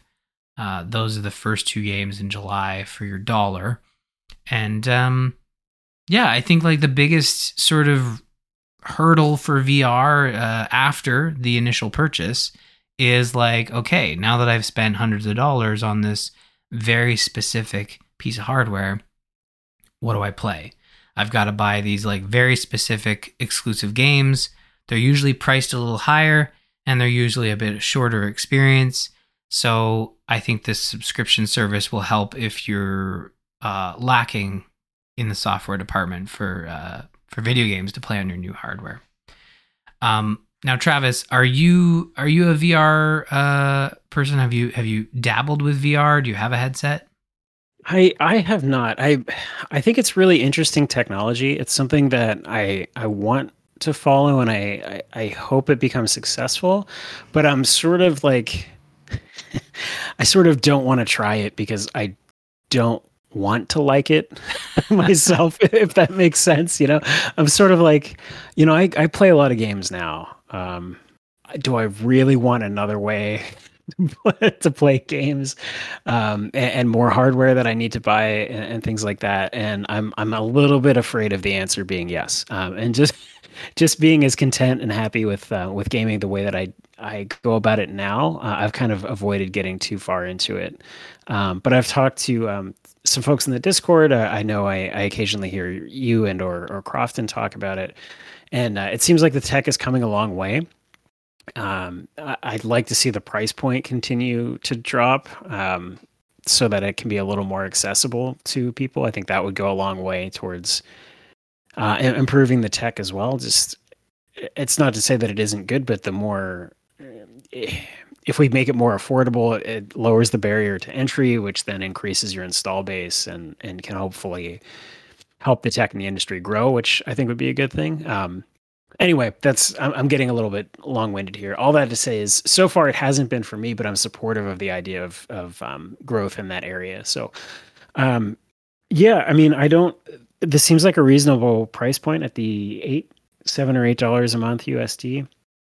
Um, I, not being someone that's in the ecosystem right now, I'm not really all that familiar with these titles or what's currently available. Um, but I, hearing you talk about it, I, I agree with your your analysis that it seems like it's a good way to sort of remove one of those issues of oh gee now there's nothing to play I'm I'm so sick of Beat Saber. Um, so this at least provides an opportunity, an affordable opportunity for people to get some hand, get their hands on some new software and and refresh their experience.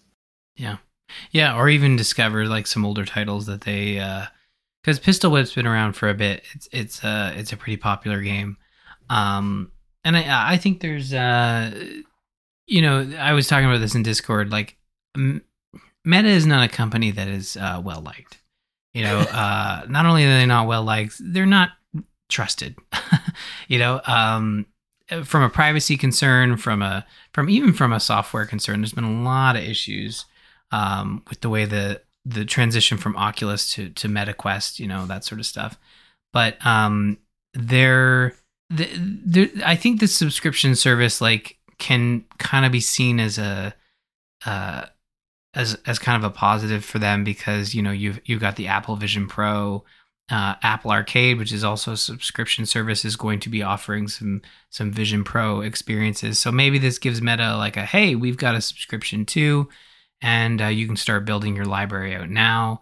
Uh, I think it's a positive thing. Um, you know, another subscription, like, yeah, it's a lot to keep track of. But uh, if you're into VR and and you want to have some more experiences, like I think this is a this is one way that you can you can do it. It is by no means like a Game Pass offering. You're not like subscribing and having access to a huge library. You kind of have to like, you know, subscribe when you mean to or, or do the whole year and claim your games and, and that sort of thing. So uh, it's very much the PlayStation Plus implementation here. Um, but before we go, let's quickly talk about what Microsoft is doing. And, and uh, there's a huge, they're in court right now with the FTC. Uh, the FTC is trying to get an injunction, I guess, against this uh, this purchase until the FTC has had a chance to sort of argue their case, although right now they seem to be arguing their case.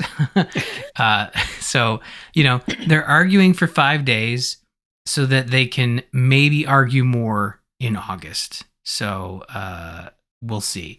So there's been some interesting sort of tidbits that have, that have come out of this, and you know it's not done yet. There are, there are a few more days left, and then we have to wait for the judge uh, to make a decision, and um, I'm sure that will also take a while. um, so whether they're going to meet Microsoft's deadline of July 18th, which is just a few weeks away, uh, we'll see. But I think the biggest news, Travis, has kind of come out of um, Jim Ryan, the boss at Sony uh, PlayStation. I, I think he's the PlayStation division. I don't know if he's like Sony overall. I yeah, PlayStation boss Jim Ryan. He's talked a lot about sort of this deal and how it relates to PlayStation. And uh, there's a great article here that IGN has kind of pulled the biggest headlines uh, out of his sort of video uh, deposition. And you know like we've heard some of this before. Um yeah he you know he says game pass is is a value destructive like publishers don't like it. You know obviously microsoft says the opposite. Um but uh but yeah like it's uh, the other stuff is it, it's kind of like more of what we've already heard you know? Like playstation's been complaining about this deal for quite a while. Yeah it, i i don't know it's it all comes off to me, and I, I don't mean to be dismissive about it because they're obviously very complex, both business and legal concerns here. Um, but I mean, some reading some of the comments, it comes across a little bit like sour grapes to me. Um, you know, some of the comments that, you know, like we just using Activision uh, um, development as an example of saying things like, we don't feel like we'd be comfortable sharing specs with our next console with Activision if they're purchased by Microsoft, because now we would worry about a direct direct competitor having access to specs for our console or whatever. And while that's a valid concern, um, you know, things like that, I'm like, well, you didn't have a problem with it whenever Microsoft bought everybody else. Um, and you run into the same the same issues. So it really strikes me that they're really just trying to make a case, trying to find the trying to find the excuse that someone will accept um, to shut it down, rather than having a firm belief on any one particular thing. That, from a legal standpoint, that this is not a valid deal. Because um, again, there, there's all kinds of different things we're dealing with here. But if you're going to court, what you're trying to say is that from a legal standpoint, this should not happen. Not this is bad for my company, not I don't want this to happen, not Sony stock might dip, but they're actually saying, you know, we don't believe that it is legal for Microsoft to do this. And those are, in my opinion, very different issues. And a lot of the arguments that he's making seem to be coming more from a stance of you know, Sony doesn't like this because it's going to hurt our stock price or it's going to de-incentivize, um, de-incentivize, de-incentivize developers to take advantage of Sony specific features. And while those are valid concerns, I don't necessarily think that they're legal ones. Um, so I don't know. All that I guess is to say that I'm interested to see how this plays out. Um, I don't necessarily ag- agree with uh, with Sony's position here, um, but that's for the judge to decide.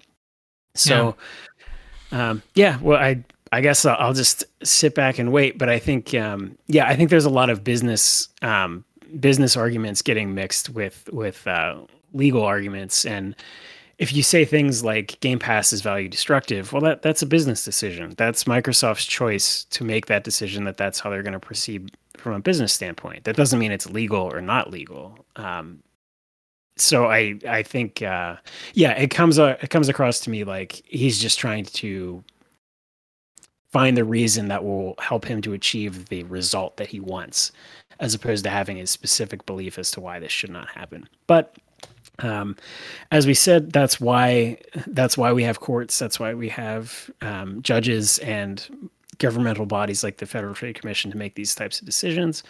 Um, so we'll uh, we'll see what happens. I just I hope it happens quickly because I think we're all getting a little getting a little sleepy listening to these billionaires yell at each other. But maybe maybe that's just me.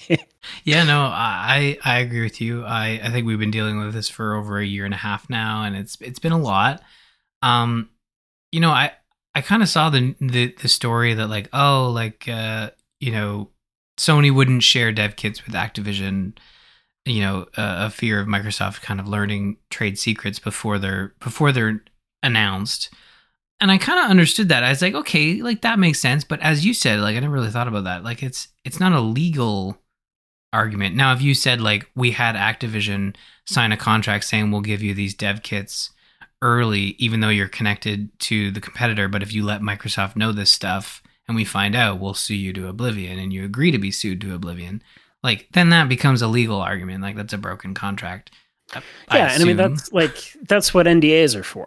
Uh, and yeah. I, I hate to, you know, I hate to be like calling in the legal thing or whatever, but like that's that's the point. I mean, at the end of the day, yes, it is just a piece of paper. So if somebody rips it up or breaks the NDA, yeah, you're in trouble. But I, I, the you're trying to operate in the legal system, so you need to play by the rules of the legal system. Like the fact that it's bad for Sony's business doesn't mean it's illegal. Um, it, you're still perfectly allowed to be concerned about it. Um, you can be cautious and not want to um, not want to share your dev kits with that developer but again that's that's not a legal decision that's not whether that is or is not against the law to do that's is it within sony's best interest from a business standpoint to take that risk that's a business or or risk assessment type decision mm-hmm.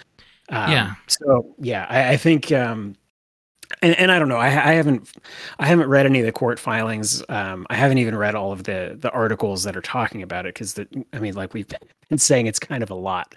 Um, but it it seems like things are getting a little bit muddied um, between those two aspects, in my opinion. Um, so hopefully, you know, hopefully the the courts and uh, these governmental bodies will will make the right decisions, um, and they're they're certainly more familiar with the the law and the legal aspects than I am. So maybe I'm wrong, but um, yeah, I'm interested to see where it goes.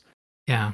Well, I think the biggest thing, like I think what I understand is this exclusivity play. Like you know, if, if it does come down to a legal standpoint, if you can prove that if Microsoft owns Activision Blizzard, they become a monopoly, uh, or or become so big that they they become number one in the console business, which is not going to happen. Like that's already been discussed.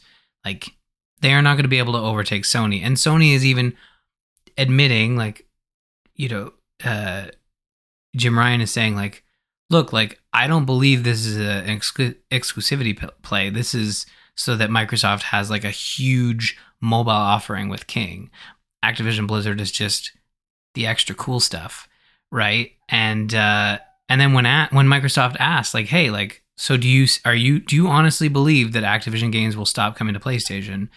And Jim Ryan says, "No, I don't I don't believe that." So he's basically saying like no. Like the games that everyone's seems to be focusing on, which is like Activision Blizzard, not King, like from a legal standpoint, that's what they seem to be focused on.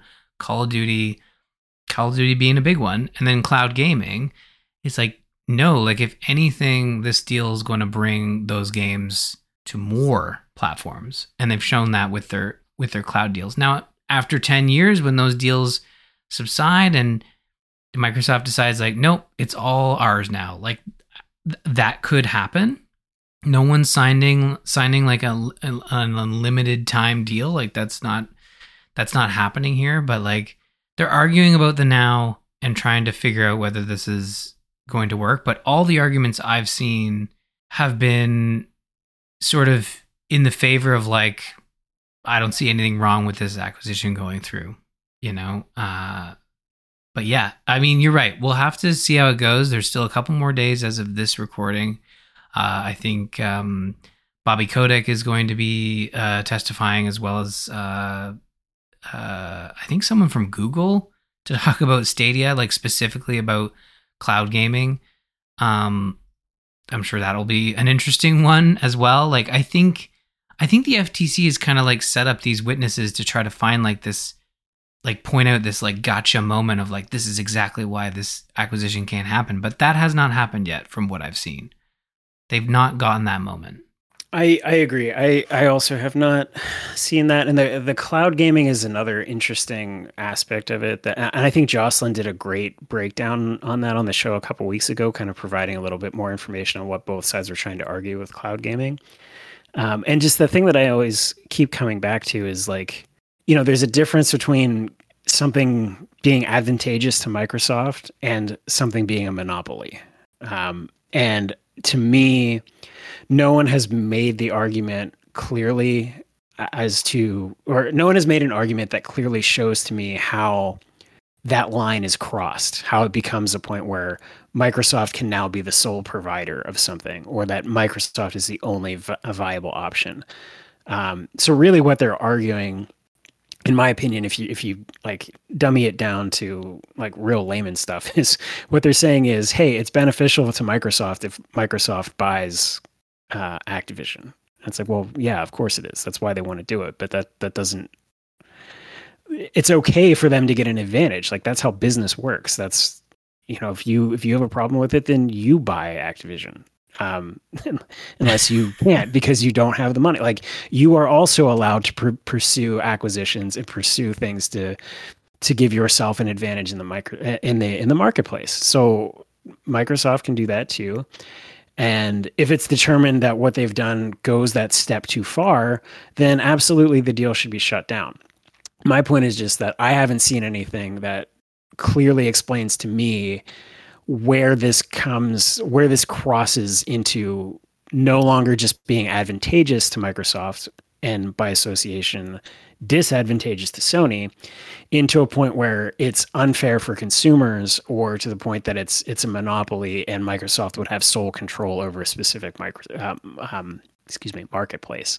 And until that happens, in my opinion, in my my vague understanding of antitrust and monopolies, um, the deal should not be shut down unless something like that happens. So, um, I will wait to see whether anything like that materializes, or whether a court or governing authority can explain to me why it has reached that point. Um, but that's that's kind of where I'm at with it. So we'll see where it goes. Um, I'm sure I, the deal is also complicated, as you pointed out, by Microsoft's um, Microsoft's pending deadline that they've promised to have the deal closed by, which is another interesting thing um, because it's it's kind of out of their control.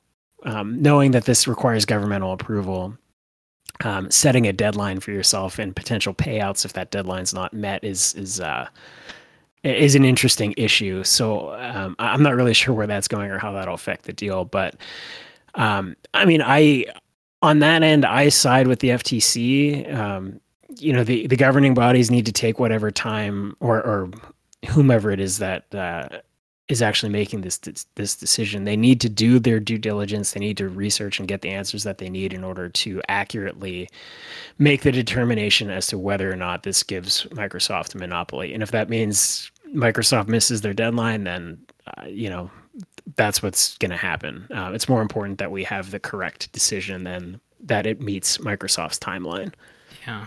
Well, yeah, that that's a really good point. And I was thinking more about it as we were talking. Like, I feel like it's in Activision Blizzard's best interest if they do want to sell to either renegotiate or extend that deadline. Like, that's the only that's the idea here. It's like it's not like July 18th hits and the deal's off uh, they just have to probably extend that deadline or renegotiate if if they feel they need to. And and uh, but like if this sale doesn't go through, I almost wonder like is Activision Blizzard sellable at that point? Like is there another company big enough to spend the 70 billion and then not have to go through the same exact co- like if if the roles were reversed and PlayStation was buying Activision Blizzard it'd be the same conversation that'd be happening like Microsoft would be making they'd probably have more legs to stand on, and that you know Microsoft is not number one in the console business.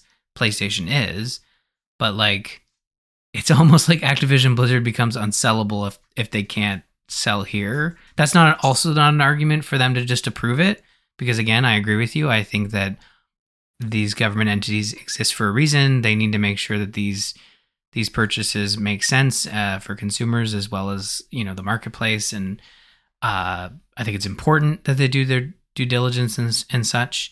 It is an incentive, like you said. Um, it is an incentive for Activision Blizzard to agree to work with Microsoft and extend that deadline rather than taking the payout though because that that that's what it becomes the question of is wh- however much Microsoft owes them if it doesn't happen and the deal blows up because the deadline didn't get meet uh, didn't get met uh, it becomes a a question of does Activision Blizzard find it more beneficial to take that money and run or you know, just go ahead and give it another month in hopes of getting the full value of what the deal was promised instead. Um, so hmm. I, I think that's probably what's more likely to happen. I also I can't shake the feeling that if I were negotiating this deal, I would have that that delay clause or whatever. I would have a carve out that excludes any delay by a governing body because that has nothing. You know, like Microsoft shouldn't be penalized because the FTC took so took too long. Like that's not Microsoft's fault. Um, no, but uh, you know, I'm not at the table. I don't. I don't know how what these guys are talking about, or what Sony insist or Sony, excuse me, what uh, Activision insisted on. But I, I suspect that July 18th date was put in place to kind of keep things moving, um, to make sure things didn't just stall out and nobody, you know, was was progressing the deal. Um, but my my guess would be that um, Activision and uh, and Microsoft can work out some way to extend that in order to because they, they obviously both have incentive to close the deal and finalize it. So usually when that's the situation, I think the sides will find a way to to move the deadline to make that happen. Yeah. I I think this acquisition uh goes until it, it is shut down or or goes through. Like uh, you know, I have no idea at this stage like what's going to happen, but I think one of two things will happen. Like I think Microsoft will will finish the acquisition of Activision Blizzard and they will become part of Xbox, uh, or they'll be shut down by enough government, you know, uh, like the FTCs of the world, and they'll be okay. Well, it does.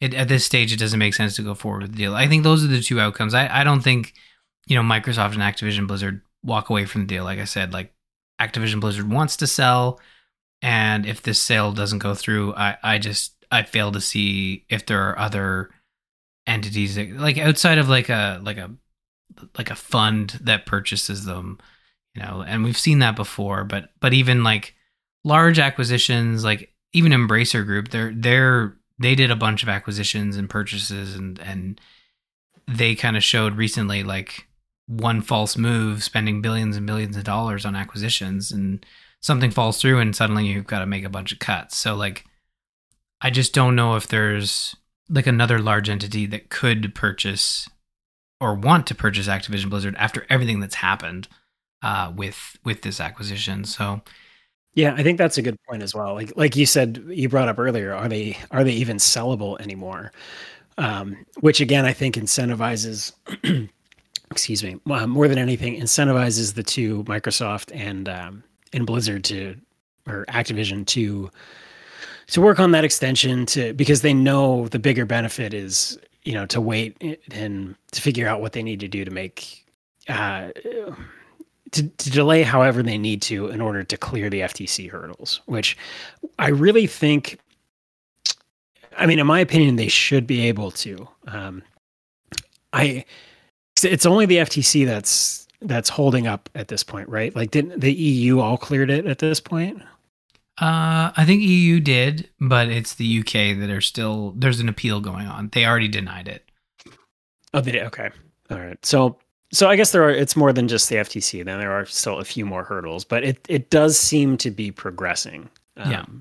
Yeah, it's getting there. And it, like, here's the thing: we'll we'll we'll cover it when there's big news. Uh, we won't. We've we've been we have been covering it over the last year and a half, and I think there will be definitely uh, a couple more beats from this specific FTC sort of injunction injunction hearing. Uh, but uh, whether we hear what the judge has to say in terms of a ruling, that might take some time. Uh, but we'll continue to follow it. But until then, jump into our Discord, bit.ly slash TGI Discord, where you can chat all about all the fun stuff we talked about Mario, acquisitions, Elden Ring, Final Fantasy 16, not necessarily in that specific order, but you know, it is worth mentioning that if you are playing Final Fantasy 16, there is a new post in our game discussions forum. So we're using that feature.